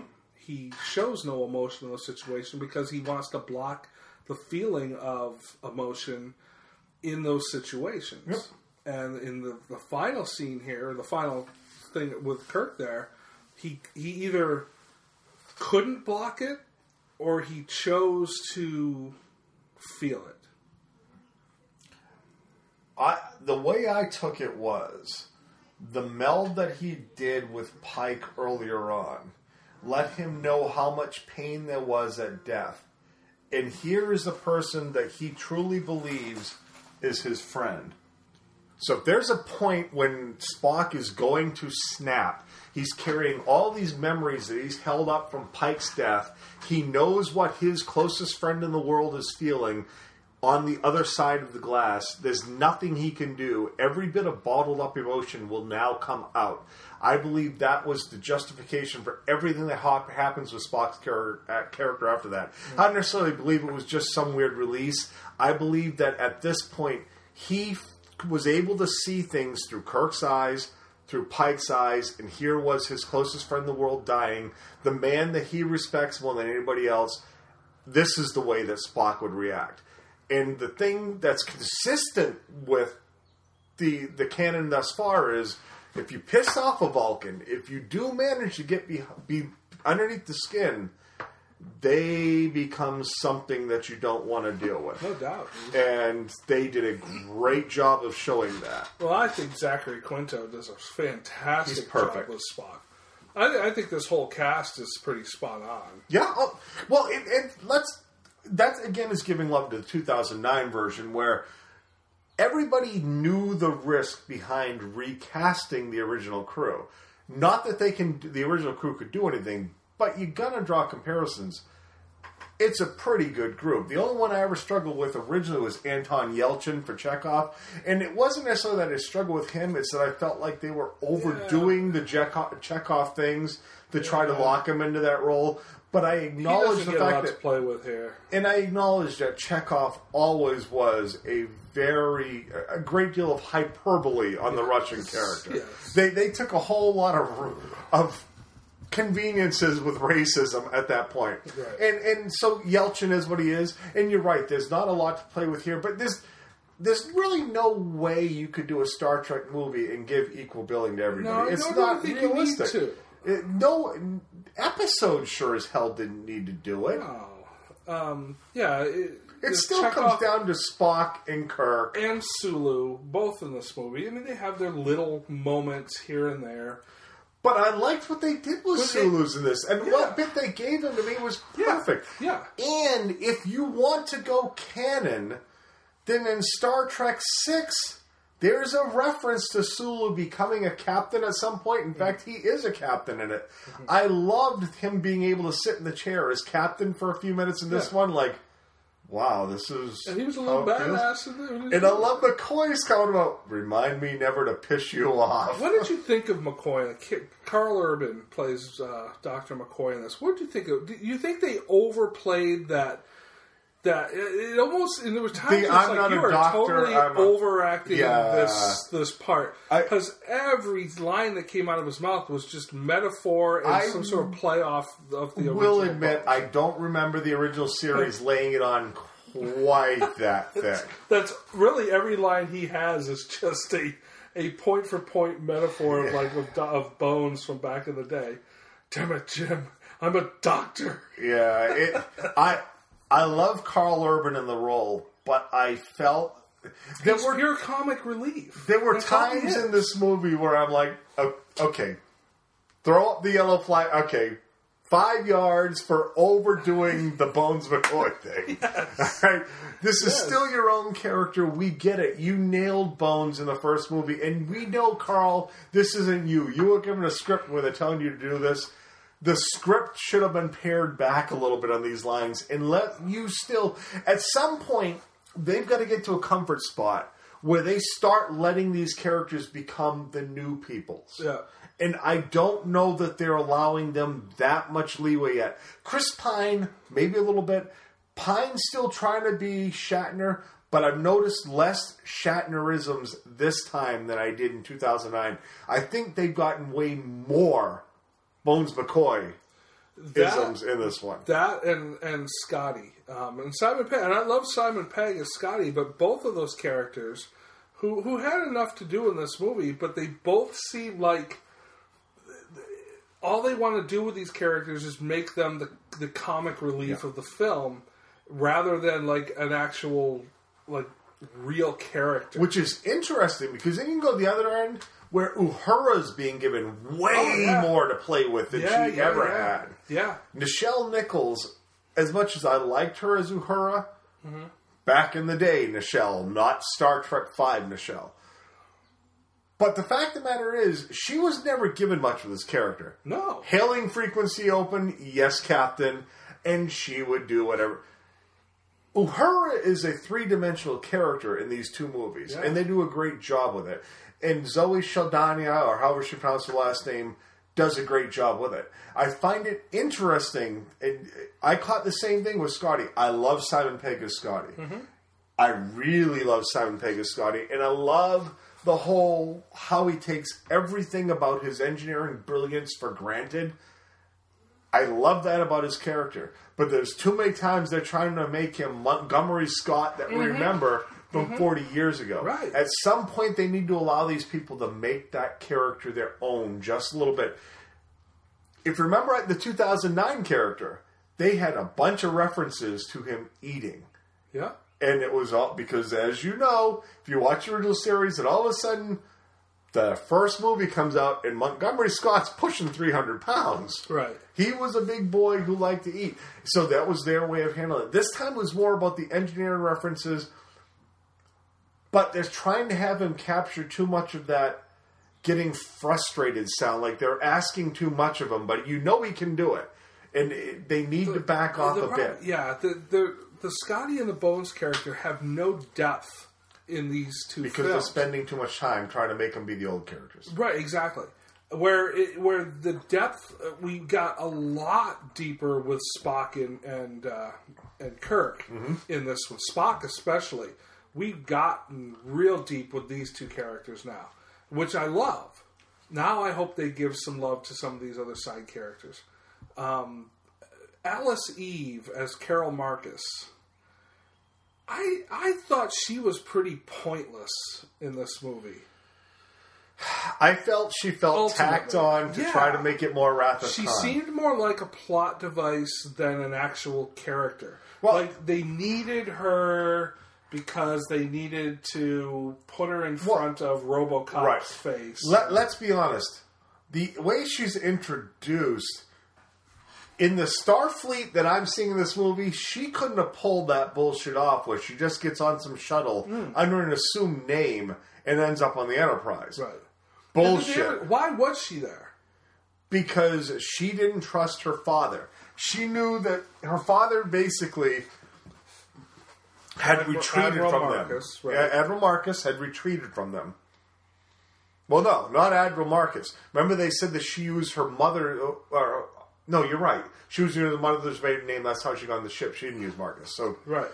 So yeah, Admiral Marcus was up to something and had kind of backed into himself. What we now know is it was what he was building out past Jupiter and the things in these photon torpedoes. And she wanted to get to the bottom of it, and she knew that the photon torpedoes were being transferred onto the Enterprise. How? I have no idea. Right. I... This is a very advanced society. You gotta believe that they would have been able to cover that. But they just, they just didn't. For me, they just didn't. Um, they didn't go far enough with her story and her character here to make make me feel like she was that believable. She, right. like I said, she just felt sort of tacked on to this. And the thing is, I don't disagree with casting Alice Eve in the role. And oh. she's actually decent. No, I, and if you fine. look at what the chick looked like much later in yeah. Wrath of Khan, yeah. you can see that, okay, at some point this chick was not a bad-looking little blonde girl right, in her right, day. Right, right. So Alice Eve's fine. I didn't think the handling of it was okay. Yeah. And I'm still trying to get around, not that I have an issue What was up with the scene where she drags Kirk onto the shuttle and she changes in behind him? Because Kirk didn't go on said shuttle with her. It was Bones. So why was she and Kirk? Was it solely as a plot device so that sometime in some other movie they can build a relationship? Maybe. I didn't catch it. I mean, I, I remember the scene. I mean, the scene's memorable because she whips off her outfit, which yeah. I still don't know why, and is in Bond panties. It's even in the trailer. Yeah. But she brought Kirk onto a shuttle because it was the whole talk yeah. about seeing the two torpedoes. Yeah. Then cut to she and Bones are flying to this right, deserted right, right, planet. Right, right, right. Kirk is on the Enterprise Bridge. So why did you drag him to a shuttle for this? Yeah. Was it solely so I could whip, whip my clothes off behind you? Yeah. It, I didn't get any of that. Yeah. Um, yeah, I wish I wish they would have done more with, with her character. And it could have been interesting. And, and, and in effect, all it was was, holy God, I was able to open up a torpedo. Uh, this is what's inside, and my dad won't destroy the ship if he knows I'm on it. And you could get down to two lines of information for her. Yeah, yeah. Uh, speaking of her dad, Peter Weller as Marcus, mm-hmm. I thought he did a great job. Yeah, uh, Peter Weller is, uh, even in RoboCop, you always had a look where you're like, he'd be better served as a douchebag than he uh, would be a good guy. Yeah, and I'm looking at him the first half of the movie like, who the fuck is that? Yeah. I didn't... Well, it's the thing is, he's done other stuff. He did twenty-four in the mid two thousands, one of the, the mid to late seasons, where he's actually Jack Bauer's father, but he's a total dickhead. Mm. So that's why as soon as I sound like, oh, it's fucking Peter Weller. Right. But dude's aging, and you can still tell it's Peter Weller, but he's aging a little roughly, which was actually worked for this character. Yeah, if he's going to be the highest ranking person in Starfleet, then fine, I can deal with it. Right. Now, who steals this movie? In every scene he's uh. in, it just blows this character out of the water, is Benedict Cumberbatch. Yeah. As yeah, Khan. Um, and it, it's it's a completely different Khan than what you're used to mm-hmm. um, from the, from the early movie. And, and like I said, it, and, and my justification for this, because because I, I mentioned earlier about about how you felt about the Mandarin situation with Iron Man, and I had some issues with the fact that they that they messed with the canon. In this here, they completely turn the Wrath of Khan yep. upside down, but I don't I don't have any as much of an issue here because they didn't cheapen anything. Mm-mm. They didn't they didn't make these people out to be different characters. It's just a different way the timeline played out. Mm-hmm. You know, in, in in Wrath of Khan, Spock is the one who dies, and Kirk's the one who's on the outside looking at his friend. And it's reversed here, but they don't cheapen that moment. It's and, the same thing. And it's the same thing with Khan. Khan is, is a different character here in that he's he's a lot younger than he was in Wrath of Khan. There's there's different different things that he, he gets to do. But they don't make him any less of a badass. They don't turn him into a, a soccer fan, a Budweiser sipping soccer fan named uh, named uh, whatever the fuck it was, um, Slattery. It, it, it's still a badass character, and Cumberbatch freaking delivers, and dude. I would I would need to say they also absorb it in the storyline in a good way, in as much as in the original series, in the episode Space Seed, the Enterprise, on its five-year mission, stumbles upon the Botany Bay, set adrift with Khan and his minions on it, mm-hmm. in a cryo-freeze. In this, because the timeline's been redone, the Enterprise doesn't... It, it's got its crew, but they're not on their five-year mission yet. Spoiler, the movie ends with them getting their five-year mission. So they weren't the ones to stumble on it. Some other Starfleet ship finds them. Right. And thaws Khan, not the rest of his crew yet. And here they have the, the perfect being, and Cumberbatch. Dude, oh, dude he's he nailed it. And what I'm finding interesting, and this goes right with our conversation from earlier, as much as they're trying to make Peg and Urban be the original characters, they let Cumberbatch, I think, be mm. the Khan he wanted to be. And I would say that what we got from Montalban in Space Seed in the sixties and Wrath of Khan in eighty-three, eighty-four. Yeah, early eighties. Was perfect for the eighties. Sure. What we got from Cumberbatch in this version oh, was ideal. Yeah. It, if you go into the back of Entertainment Weekly this week, the, the little on-target thing, the center thing is let Benedict Cumberbatch be any villain he ever wants to be. No, and they're right. No, I found no. myself just absorbed he with steals, the way he was a character. He steals this flick. It was perfect. Cumberbatch is perfect in this flick. Um, and you, you're okay with the whole twist of the timeline. Other characters playing out other characters. You know, that's never bothered me. I, I've always...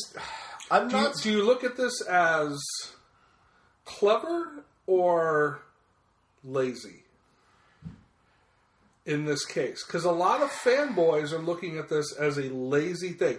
That he took something...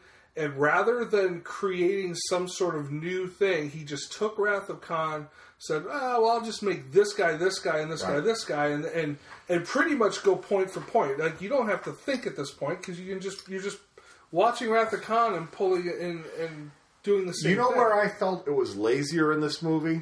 The very first scene felt very Raiders of the Lost Ark, escape with the idol, with the, the little yeah, pygmies chasing yeah, him. That felt every bit of Raiders of the Lost Ark. And the scene when they're in the shuttle flying onto Krotos, a little ship, and they're flying through the crevasses, and I'm thinking, I've seen this. This is called Return of the Je- uh, Revenge of the Jedi. I'm uh, sorry, Return of the Jedi. The scene where they're flying into the fucking Death Star two, doing the flips. I I've was, seen this before. I was thinking when they like we won't fit, we won't fit, we won't fit. I was thinking uh, Independence Day as the things close. Yep, and the... Those references. I didn't have as much of an issue with the Wrath of Khan things. Was there a part of me thinking, yeah, I've seen this? Certainly. But then when it got to the reveal of how Spock reacted, I thought, part of me really wants to believe that the screenwriters said, let Spock finally show some emotion. Because this movie was all predicated around Spock not showing any. It literally was the driving force of the movie. From the get-go. Now, I don't know if it was the fact that I watched Khan, Wrath of Khan last night and stuff like this. I, I, I was purely entertained through this whole thing. If anything, if, if Abrams had any intention of making any of this stuff emotional, it didn't work for me. Um, the, the quote-unquote death of Kirk had no emotional resonance to me whatsoever. Even at that point when I didn't see... And, and I probably should have. I didn't see the...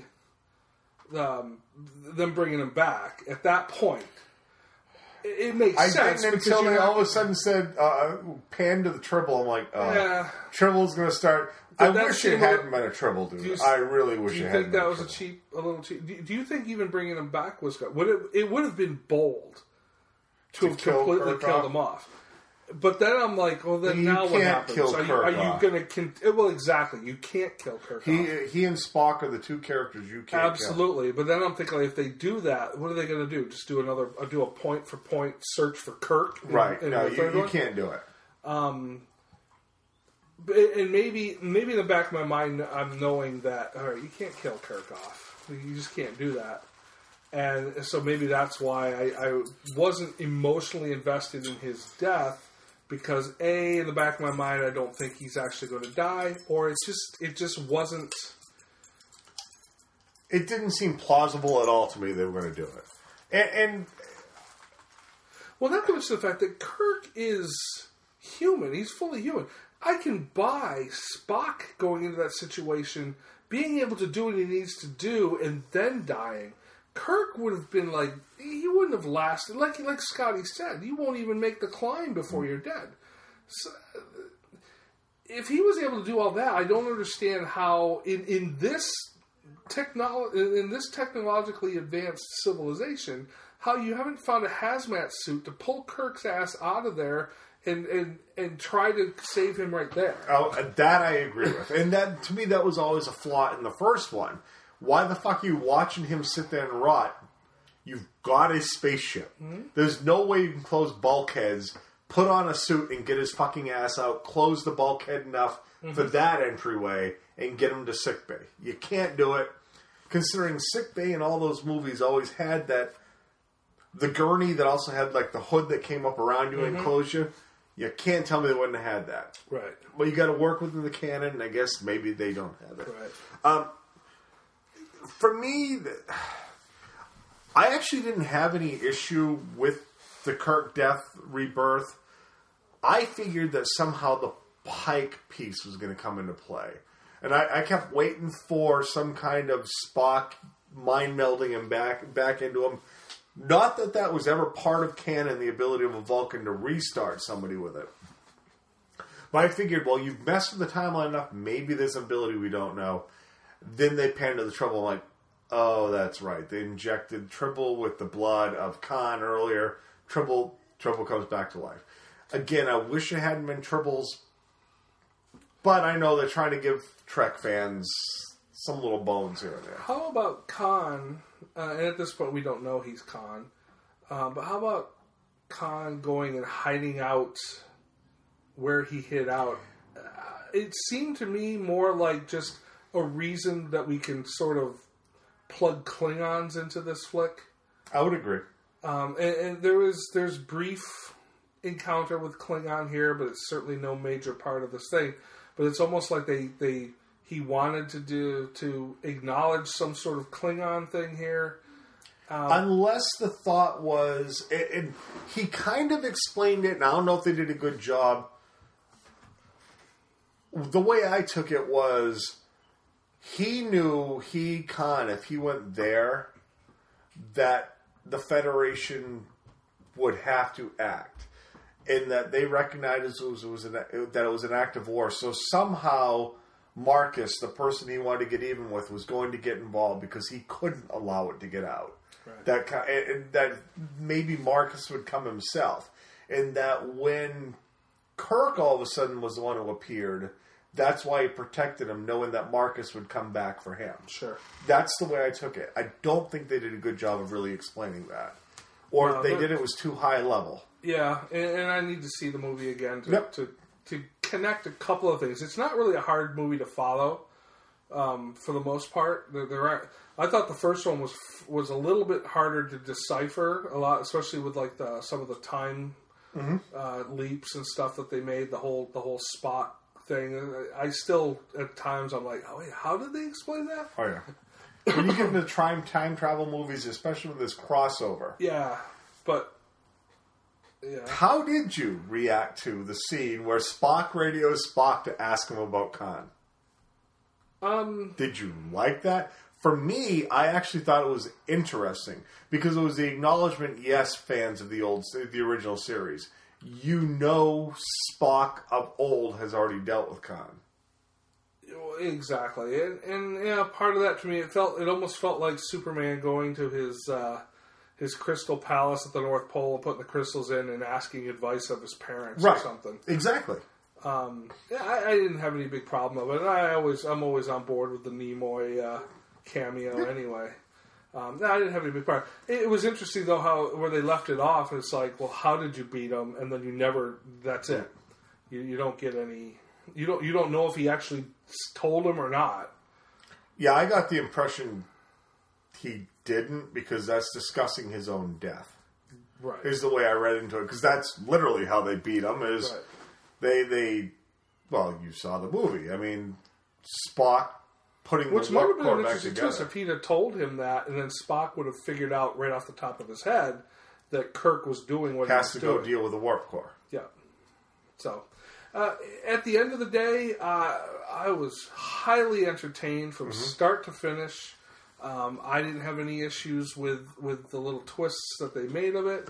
Um, there were a few moments that were certainly uh, there, there's there's umpteen nods to the original stuff here, almost to a fault when it comes to certain characters like Bones and Scotty. Um, but I I got everything I wanted out of this, and I'd certainly put it in the in the argument of a four out of five. Oh, easy. Yeah. For me, it's definitely a four out of five. I, I could, if it wasn't for at times feeling like they were belaboring points with the original cast to this yeah. one, yeah. I would easily give a four point five out of five. But I will respect the opinion of of hardcore Trekkie fanboy that might have had issues with the way that they switched yeah. things up. It was interesting, too, because even at the end, if you noticed, it was Kirk that said, these are the voyages, rather than, than Spock. Yep. So, and, and I think that was probably intentional. And you're right. At the end of Wrath of Khan, it is Nimoy's voice who oh, says it's it. It's Nimoy everywhere yep. in all the movies. But, uh, yeah. It, so it's it's just a reversal thing. It, it was interesting. You know something that's always driven me crazy about Star Trek? and And I'm not just saying this. The fact that basically every alien race, for the most part, are humanoid just with bad makeup. Yeah. Do you ever look at the the random ones that they have as the other people on uh, on the uh, the deck? Um, yeah, they're all they're all and like go. That. So all you did was put a whole bunch of gold shit all over her face, yeah. put some kind of voice fuck up with her, and that, never liked that about Star Trek. But it. It goes back to the fact that that show was being done for T V that didn't have the budget that movies had. Sure. And the movies are trying to stay true to the original series. Well, at least Doctor Who had Daleks. For what they were worth, yeah. yeah. They weren't humanoid. That's true. They were garbage cans. Yeah. They weren't humanoids. They, they love garbage cans and a whole lot of tin foil in Doctor Who. Right. Anyway, Star Trek Into Darkness... Um, Highly awesome. recommend. I'm yeah. looking forward to seeing it again. Yeah, too. Absolutely. All right, that'll do it. We've went well over two hours here, which is a little more than we have probably wanted, but uh, whatever. Um, we'll reconvene in a couple of weeks after we see... For a movie we're giddy to see. Uh, After Earth. Will mm. Smith and M. Night Shyamalan Ding Dong. And anyway. Devil Spawn. Yep. Yeah. So there it is. Late. Later.